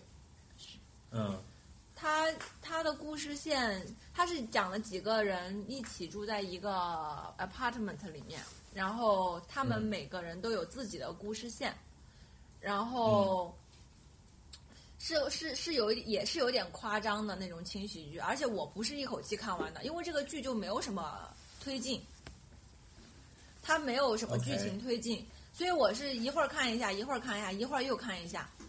但是它的那个是它能算那种小鸡剧吗？就是是几个姑娘住在一起那种，是吧？就是那个是 chick，还有一个男生，还有一个男生，然后他 OK，还有一个男生住在一起。他，我觉得他是这样的。你刚刚就问了一个很好的问题，而且恰恰是这个剧的重点，就是这个剧有多黄。这个剧连接吻都可能好像在最后有吧，就是他是那种恋爱，你知道吗？你就是 what？但是你看了就知道了，非常的为什么会哪种？恋爱啊？就是是那种高中的恋爱放在了成年人身上。嗯嗯，感觉。然后他那个那个那个度把握的就非常好。他其实是有很多，就是他的那几条故事线有一条我是不喜欢的，就是有我觉得是那，但是它里面当然就是在观众评论的时候都会评论，就是有人喜欢这条故事线，有人喜欢那条故事线。所以这哎，里这个导面有一些我、演好帅啊！是吗？我看豆瓣的评价说，我操，说点说说这个剧写的那么的生活，那么的切身，然后一看这个导演是这么大的一个大帅哥，就是这些姑娘们都疯了。哦，就你能想象他是一个多么懂你的一个帅哥，就是所有的对他也是编剧就，韩国韩国男的都这样啊，就我觉得没有啊，韩国男的都很直男癌啊。没有，我是说长相。啊，对，但是你看他这个体格，看起来就真的很厉害的样子，哇，厉害！No 这 way，方面很厉害。对他，他其实是有很多，他我觉得他是这样的，就不要不要期待过高，因为这是我私心给了 五他其实并没有。那么厉害，是吗？推毛翔。他不是，他有很多，他有很多网剧的用力过猛的痕迹，就是到处你都能看见，嗯。嗯就会让你觉得，就它嗯，它 still 还是一个网剧，就你不要用电影的那个标准去评判它，但是你用网剧的标准去评判它，它就是完全是一个突出天际的一个好好作品。不是，我觉得是，我不是这个意思，我的意思是说这个故事就是非常好，它的形式上面有很多让你会让你觉得有点 low，但是不影响它。嗯，OK，对。好的，然后那个那个就是我有一段时间，每次就是他那个 主题曲就一直在我心中回旋，就是比如说现在我心中就有那个主题曲，因为那个主题曲也很有意思，就是它是一个类似于八零年代韩国情歌那种，但是啊，你们看就知道它的情节里面有有弹个吉他唱这首歌，就啊，你们看就知道了。哎，我问你啊，你会因为看了韩剧，然后就会会要想要去吃韩国料理，以及去听 K-pop 吗？嗯，啊，也也不太也不太会，但是这个里面这个剧里面是有很多吃饭的情节，就他会推、推广韩韩餐这样。嗯，对我我还好，好因为我对韩餐就就就还好。这个就是，其实正常人，我是觉得他，比如说，哦，这就可以对比正常人，就是 Normal People，你刚刚不是也推荐？其实我也很喜欢，很喜欢，而且 Normal People 我也是一口气看完的，然后也是，就是也是讲的是那种年轻人恋爱的感觉嘛。但 Normal People 我就只能给四颗星，就是可能就是给为什么？这种熟给这种熟悉感再给多一颗星，就是因为 Normal People 的，就是它的形式更大过了它的内容，就是因为它拍的就很 perfect，、但是浪漫的体质就是它拍的其实是有一点粗糙，就好像之前我们评论那个原段有点像我们台的节目，哎，对对对对对对有点像我们台的节粗目。但是很棒棒哦。啊，说的太对了，是这样的。哦，受不了了，还要互相吹捧，自吹自擂就算了，还要互相捧，说的太棒了。嗯，然后我觉得最后还是推荐一个，就是为了，就是因为我之前推荐过一次吧，应该是那个《幕后危机》，就是一个英剧，讲嗯讲政治的，我推荐过那个，那个可能不太好下口，对，那个可能不太好下口。我后来又仔细想了想，然后同样，我后来发现那个导演去了美国，然后在美国又拍了一个一样的政治剧，然后美国那个嗯。我相信大家就更好入口一点了，叫《副总统嗯 V 是》，我嘴巴的柔韧性很高，是。都搞得定。副总统，副总统，他那个风格是，我觉得也是相当于有一点调，稍微调和一点，就比 The Thick of It 好一点。因为 The Thick of It，说实话，连我看有很多情节看不懂，因为他那些大臣啊、议员啊，还有 Prime Minister 之间的关系，我也不是特别熟悉嘛。嗯啊，但因为那个美国相对来说熟悉一点嘛，然后呢，The Veep，、嗯呃，就是副总统，然后推荐大家，就是第一，他呃，他一集就时间很短，就是一季是十集嘛，第一季是铺垫，就是他其实是铺垫人物性格，真正好看的是第二季，到后面我觉得有点下坡路，就随意了。但我觉得第一季跟第二季合在一起看，嗯、非常疗效，很棒。嗯 OK，嗯，，OK，是好的是很那多推荐有。啊，脚趾重头戏吧，你不是准备了好多剧要讲吗？但是我觉得好像听了这么一讲之后呢，是这样子。我先说我的第一个，但是我觉得这个你们可能会说我作弊，因为因为这个剧是嗯。你们推给我的，而且都是你们强烈安利，然后我一开始还不太啊情愿去看的，就是我嗯。的天才女友，OK，哦，对吧？你们都忘了这个剧吧？就是都是你们第一次跟我说啊，西瓜说啊，那个真的太好太好，就是说啊，那个很好很好。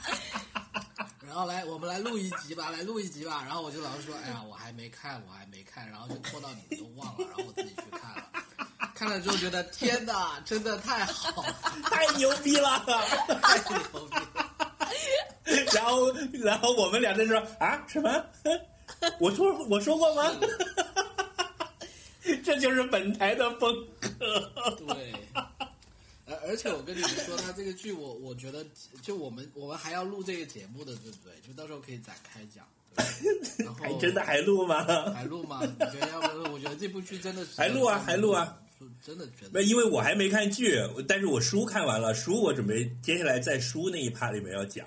是是，就是、嗯嗯就就是我觉得，特别是现在对比，就是我看了很多热门怎么 Netflix 这些剧啊、就我觉得不是说其他热门剧不好，就我觉得我的《天才女友》这个剧它有一个很好的地方，就抛开原著，就它它这部剧本身有一个很好的点，就是它那种真实感。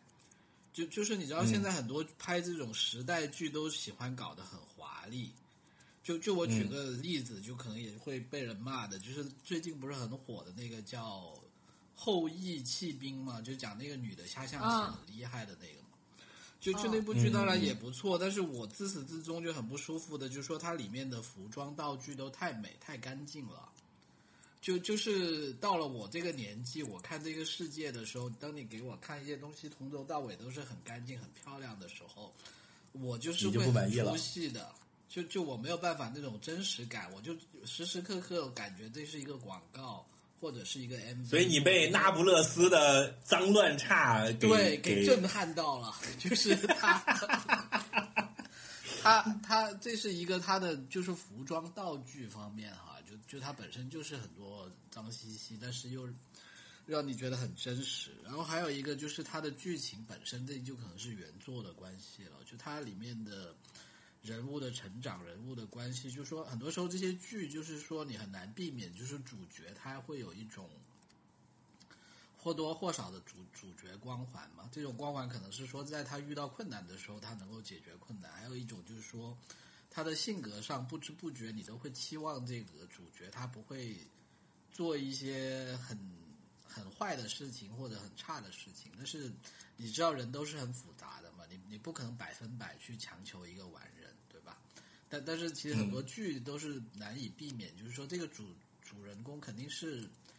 他起码不会有让你一些觉得很膈应或者是很很难接受的点。我觉得这部剧的第二个好处就是，他真的把这种人人的性格的复杂跟人的成长给写出来了。就一个人，他首先他很复杂，另外一个他也不是说他一出生就是这样子的，他肯定是有很多成长里面的东西。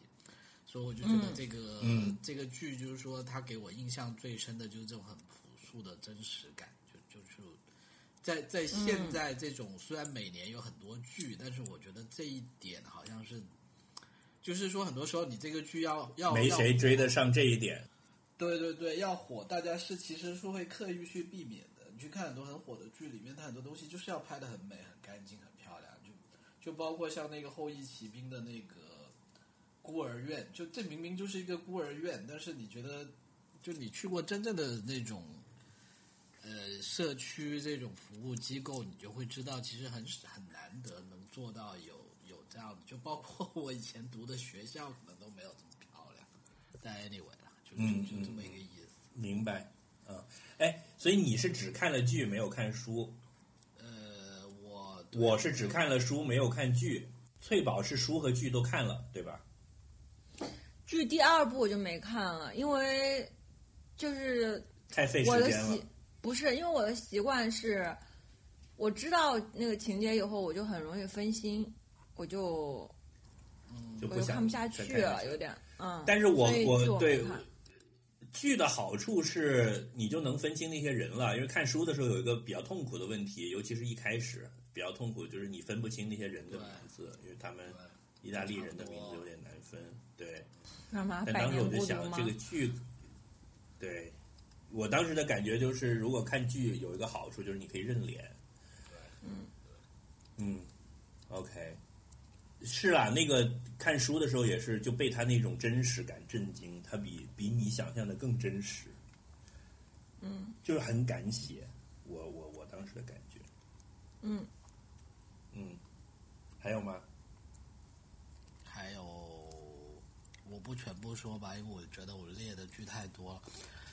呃，黑袍纠察队要颁奖，颁给我的天才女友。哦黑袍黑袍纠察队，我觉得大家可以去看一下。就是我觉得我他是在，呃，就就是因为超级英雄这个东西已经被漫威和 DC 都已经好像有有玩坏了，玩坏了，就是就特别在复联四之后，大家已经觉得就超英剧要肯定要进入新的一个时期了。就就我觉得这样子，就是在武侠小说，就是这个金庸、古龙之后，你还要写什么东西呢？就我觉得黑袍纠察队就是在这种这样一个背景下，我觉得它的切入点就很好了。就这部片当然就是那个呀，就叫那个那个肥皂剧叫什么？中国那个《武林外传》。呃有点像，但是它这部就是很暗黑，是就是搞笑的零吗？是就是两个不同两个呃两个不同的方向吧。我觉得就说《武林外传》它是往就是怎么讲，它其实都是一个一种解构吧。但是《武林外传》它就是偏喜剧跟搞笑，就是《黑袍纠察队》它就是往那种黑暗的解构和搞笑，对一个黑暗的对结构。就就其实它归根到底就是说这些超级英雄他也是普通人嘛，就是说是说超级英雄要贴发票之类的吗？不不是，他是讲说没有那么温馨。他他是这样子哈，就说因为大家对超级英雄都是有一种寄望，就是说希望，其实其实就是说看超英电影都会有这么一种心态嘛，就觉得这个事情到最后，超人肯定搞得定，对吧？呃，这个钢铁侠肯定也搞得定，那那自然而然我们就觉得所有这些问题就等他们去搞定就好了嘛，对吧？就说你大坏人、大恶人来了也没关系，大恶人来了，我们不是有复联嘛，对吧？那复联就可以搞定大恶人，我们就等着看戏就好了。但他这部片就是告诉你，其实你你怎么就是一个人有，就是漫威的精神是叫能力越大，责任越大，对吧？他这里的意思就是说，可能确实就是能力越大，责任越大，但是你怎么能够信任这个能力越大的人，他就一定能担起这个责任？就他的意思就是说，可能很多人他虽然有很多超能力，但是呢，他每一个人他肯定不会说，因为他有了超能力，他就天然的具有一种道德和智力上的优势。他的意思就是，你想象一个人能只有力量上的优势。对他可能很强，但是他本身这个人就是一个道德败坏，一个阴险狡诈，或者是一个，呃，或者也不一定说就是那种反派，就是说你超英电影里面也有很多这种能力很强、很坏的人嘛。但他的意思就是说，可能很多这种有超能力的人，他们也只是一个普通人，对吧？那普通人他就可能会在面对自己欲望跟他人的利益的时候，他可能会选他，他可能会自私，他可能会有胆怯。然后他可能也会无理取闹，或者是一个巨婴，对吧？就这种。那那如果你们大家普通老百姓都天然的觉得期待有一个超人来帮你解决所有的这些问题的话，那很可能其实到最后，这些人反而才是真正的问题。就就他其实是从这个角度去告诉大家，就是。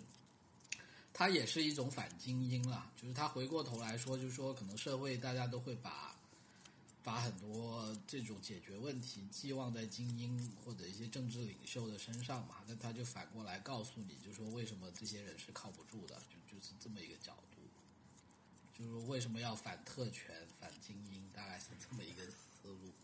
就是他当然也有很多呃剧情上的漏洞啊等等了，但是我觉得他本身这个角度还是比较稀缺的了，就本身又能拍的比较好看，这样。哦，那情节是紧张刺激的吗？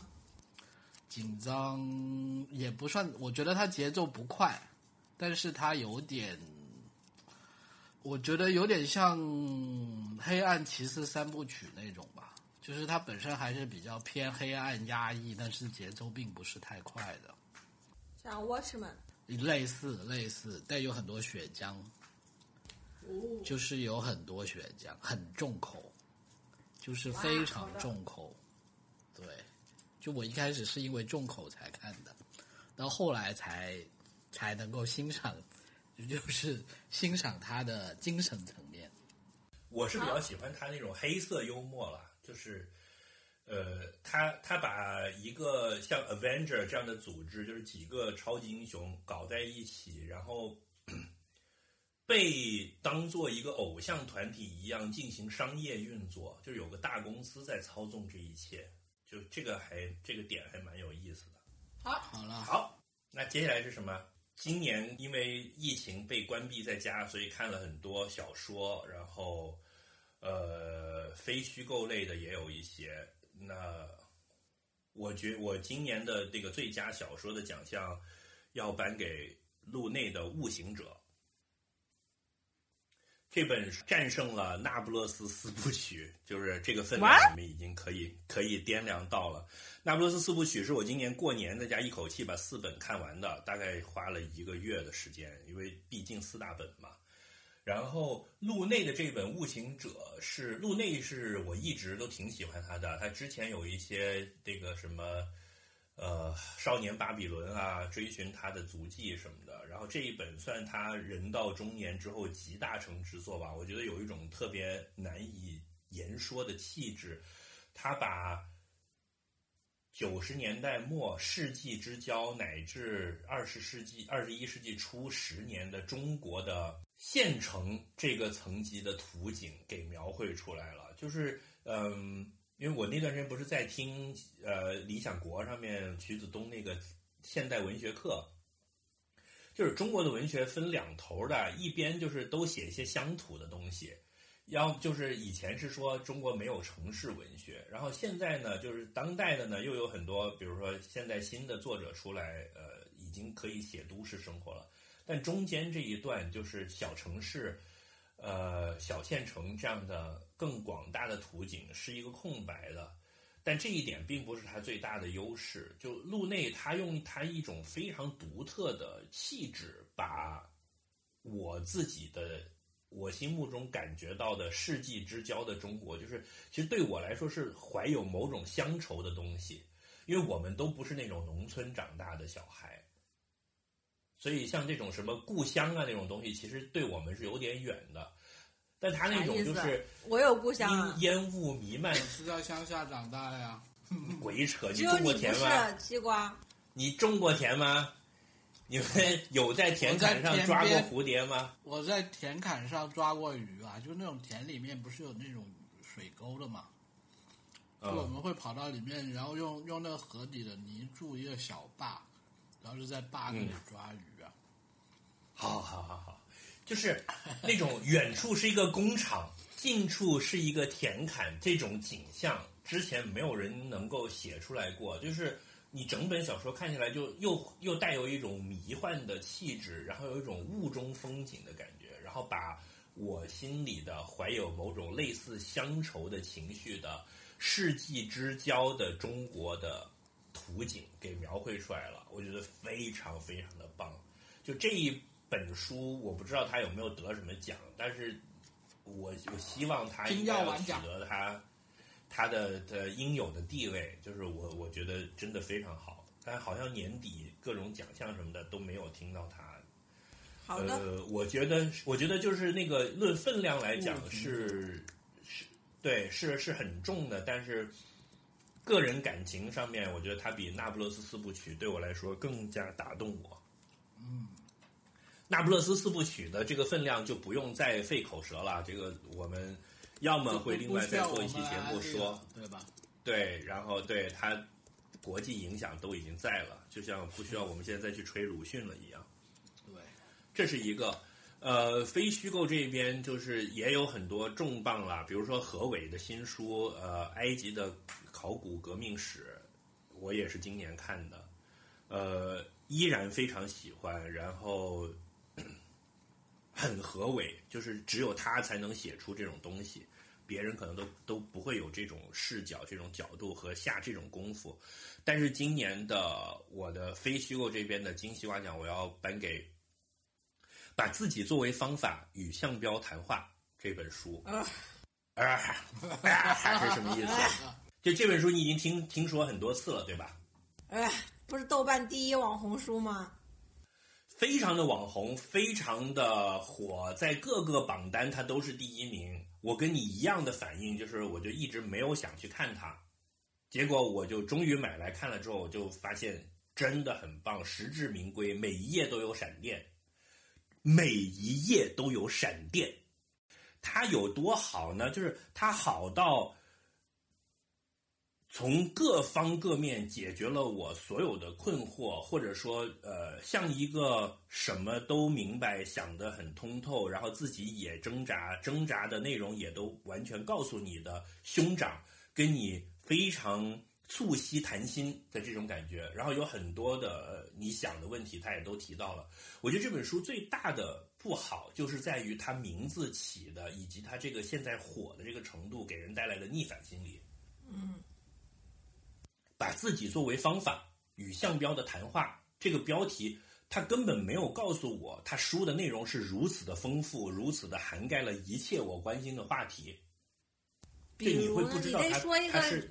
你你说了半天还是跟他的那个榜单上吹的那些东西。呃，是这样的，就是向标这个人最近很红很红，对吧？我最早知道他呢，就他其实一四年一五年就开始在国内的杂志呀什么写文章，也回来讲一些这个呃参加一些演讲啊什么，反响都很好，大家对他一致非常推崇。呃，但之前我真的没有认真的去接触他的东西。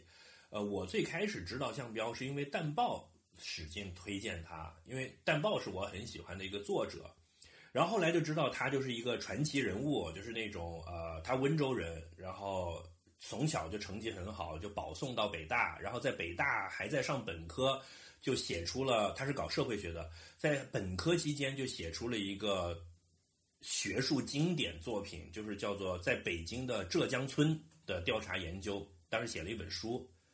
呃，就研究了这个人员流动的这个问题，在在社会学研究的领域。后来呢，他就去了牛津，现在就一直是牛津的教授了，就博士啊什么都读完了。那他从呃一六年、一七年开始重回中国大陆的学术界的视野，然后参与公共话语讨论。然后呢，我也看了他的一些访问，然后也听过他做的公开课。呃，然后今年的年初，许知远那个十三幺找他做了一期，然后那一期我就看进去了，我就觉得啊，这个人真的很聪明，而且讲话非常的清楚。呃，然后直到这本书，这本书的内容是什么呢？这本书是一边，它首先这个书的题材是一个谈话体，就是那个单独的主编吴奇跟向彪两个人长达。三年时间里面的三次长谈，每一次可能都是谈一超过一天的那种，然后他们就就所有的感兴趣的话题都扯了一篇，就这是呃非常好的一种题材。我后来在想，就可能这个题材也比较有意思。就如果他把，对他他会东打一耙西打一耙，就是呃，如果说你把向彪这个人所有的。知识框架先列一个框架，然后像一本教科书一样的按照章节来给你解释，可能会很枯燥。他反而没有这样，就是说从童年的经历开始，就是说你上学的时候都在看什么书，当时在想什么问题，后来到了北大怎么怎么样，然后呢，他会来回的跳，就是说，比如说讲到北大念书的时候，然后就讲到说我对北大其实没有什么这个认同感，然后就开始讲。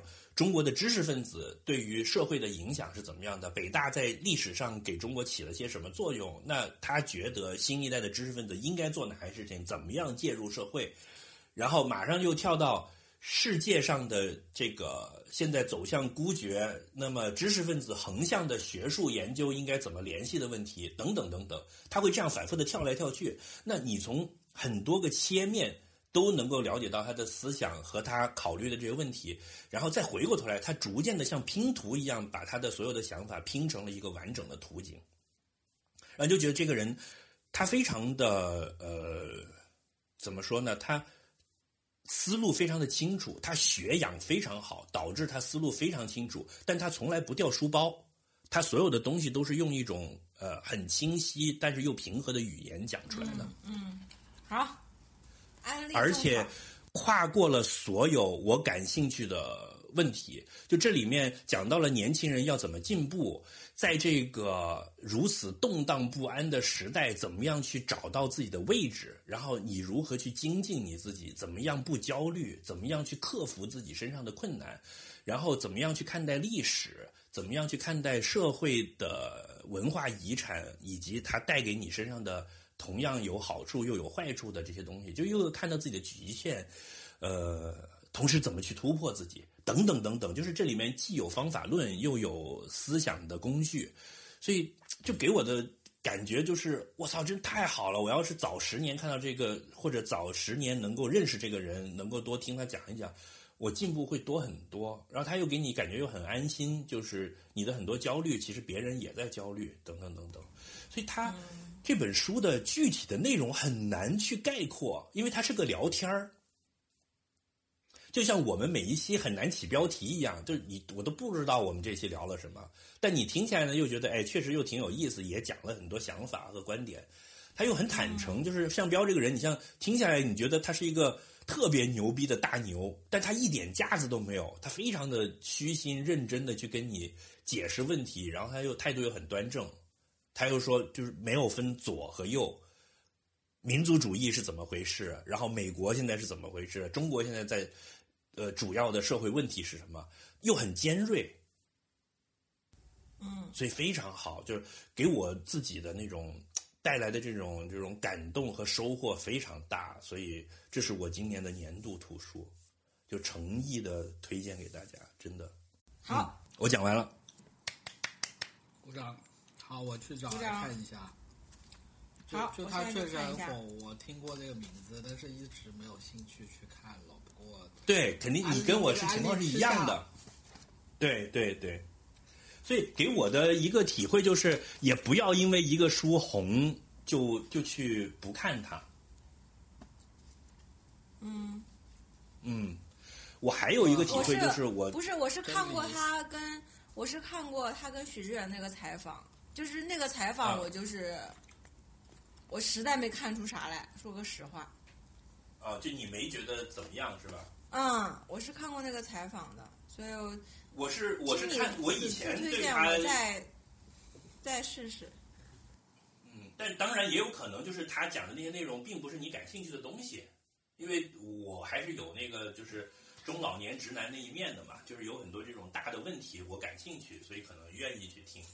嗯，有可能。嗯，好了，我讲完了。我其实今年没有看什么书，所以不能颁奖。我可以跟大家推荐一本，就是其实我不用我推荐了，但我觉得还是可以让大家如果没看过的可以去找来看一看的。就我那天在，我那天在手机上翻着找一些书看，就那天看了那个兹威格的一个陌生女人的来信，就就就这本来也是个经典的书了哈，可能也不用我来推荐，但是我自己感触很深的是什么呢？就是。就就茨威格这个人，他是一八八一年出生的，就他其实是早我们一百年，刚好一百年，就一百年前的八零后。然后他写的那个小说呢，就如果我年轻的时候看，可能会觉得很作。就就他其实里面故事讲的，其实都是一些什么，简单来说就是说围绕的都一些什么男欢女爱啊，然后可能小三。小三怀了孩子，来来来来来找上门啊，就就就这么一些事情啊。但是呢，我自己感觉当时的感触就是说，第一什么的，就是这虽然是一百年前的小说，就它这个故事，我只要把这个地点改到北京、上海或者深圳，就可改到小地方不行，但是改到中国这种大城市的年轻人身上呢，它完全是一点都不违和的。就就就是说，我们现在这些很多人的生活方式，可能跟一百年前在维也纳这一些什么年轻人的生活方式，其实没有太大的区别。然后里面更让我很很很觉得很很震惊的，就是它其实这个故事里面是，就我现在来看，它其实里面是讲了很多这种阶级差异和性别权利差异的一个故事。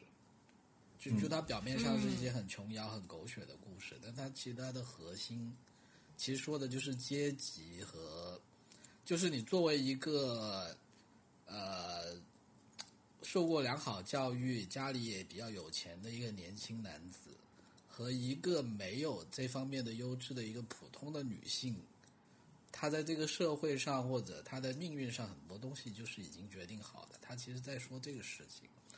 但他这里让我觉得这很夸张的，就是说，我现在在一百年后再来看这个故事，我觉得他写的完全就是当代，就是其实没有任何区别。你去看他这个故事，这是让我觉得很很感触很深的一个地方。所以我觉得，就就大家可以去看一看吧。就说有一些事情，并不是说因为你处在不同的国家、不同的时代，你就觉得好像你对某些事情就已经是跟你没有关系了，就是。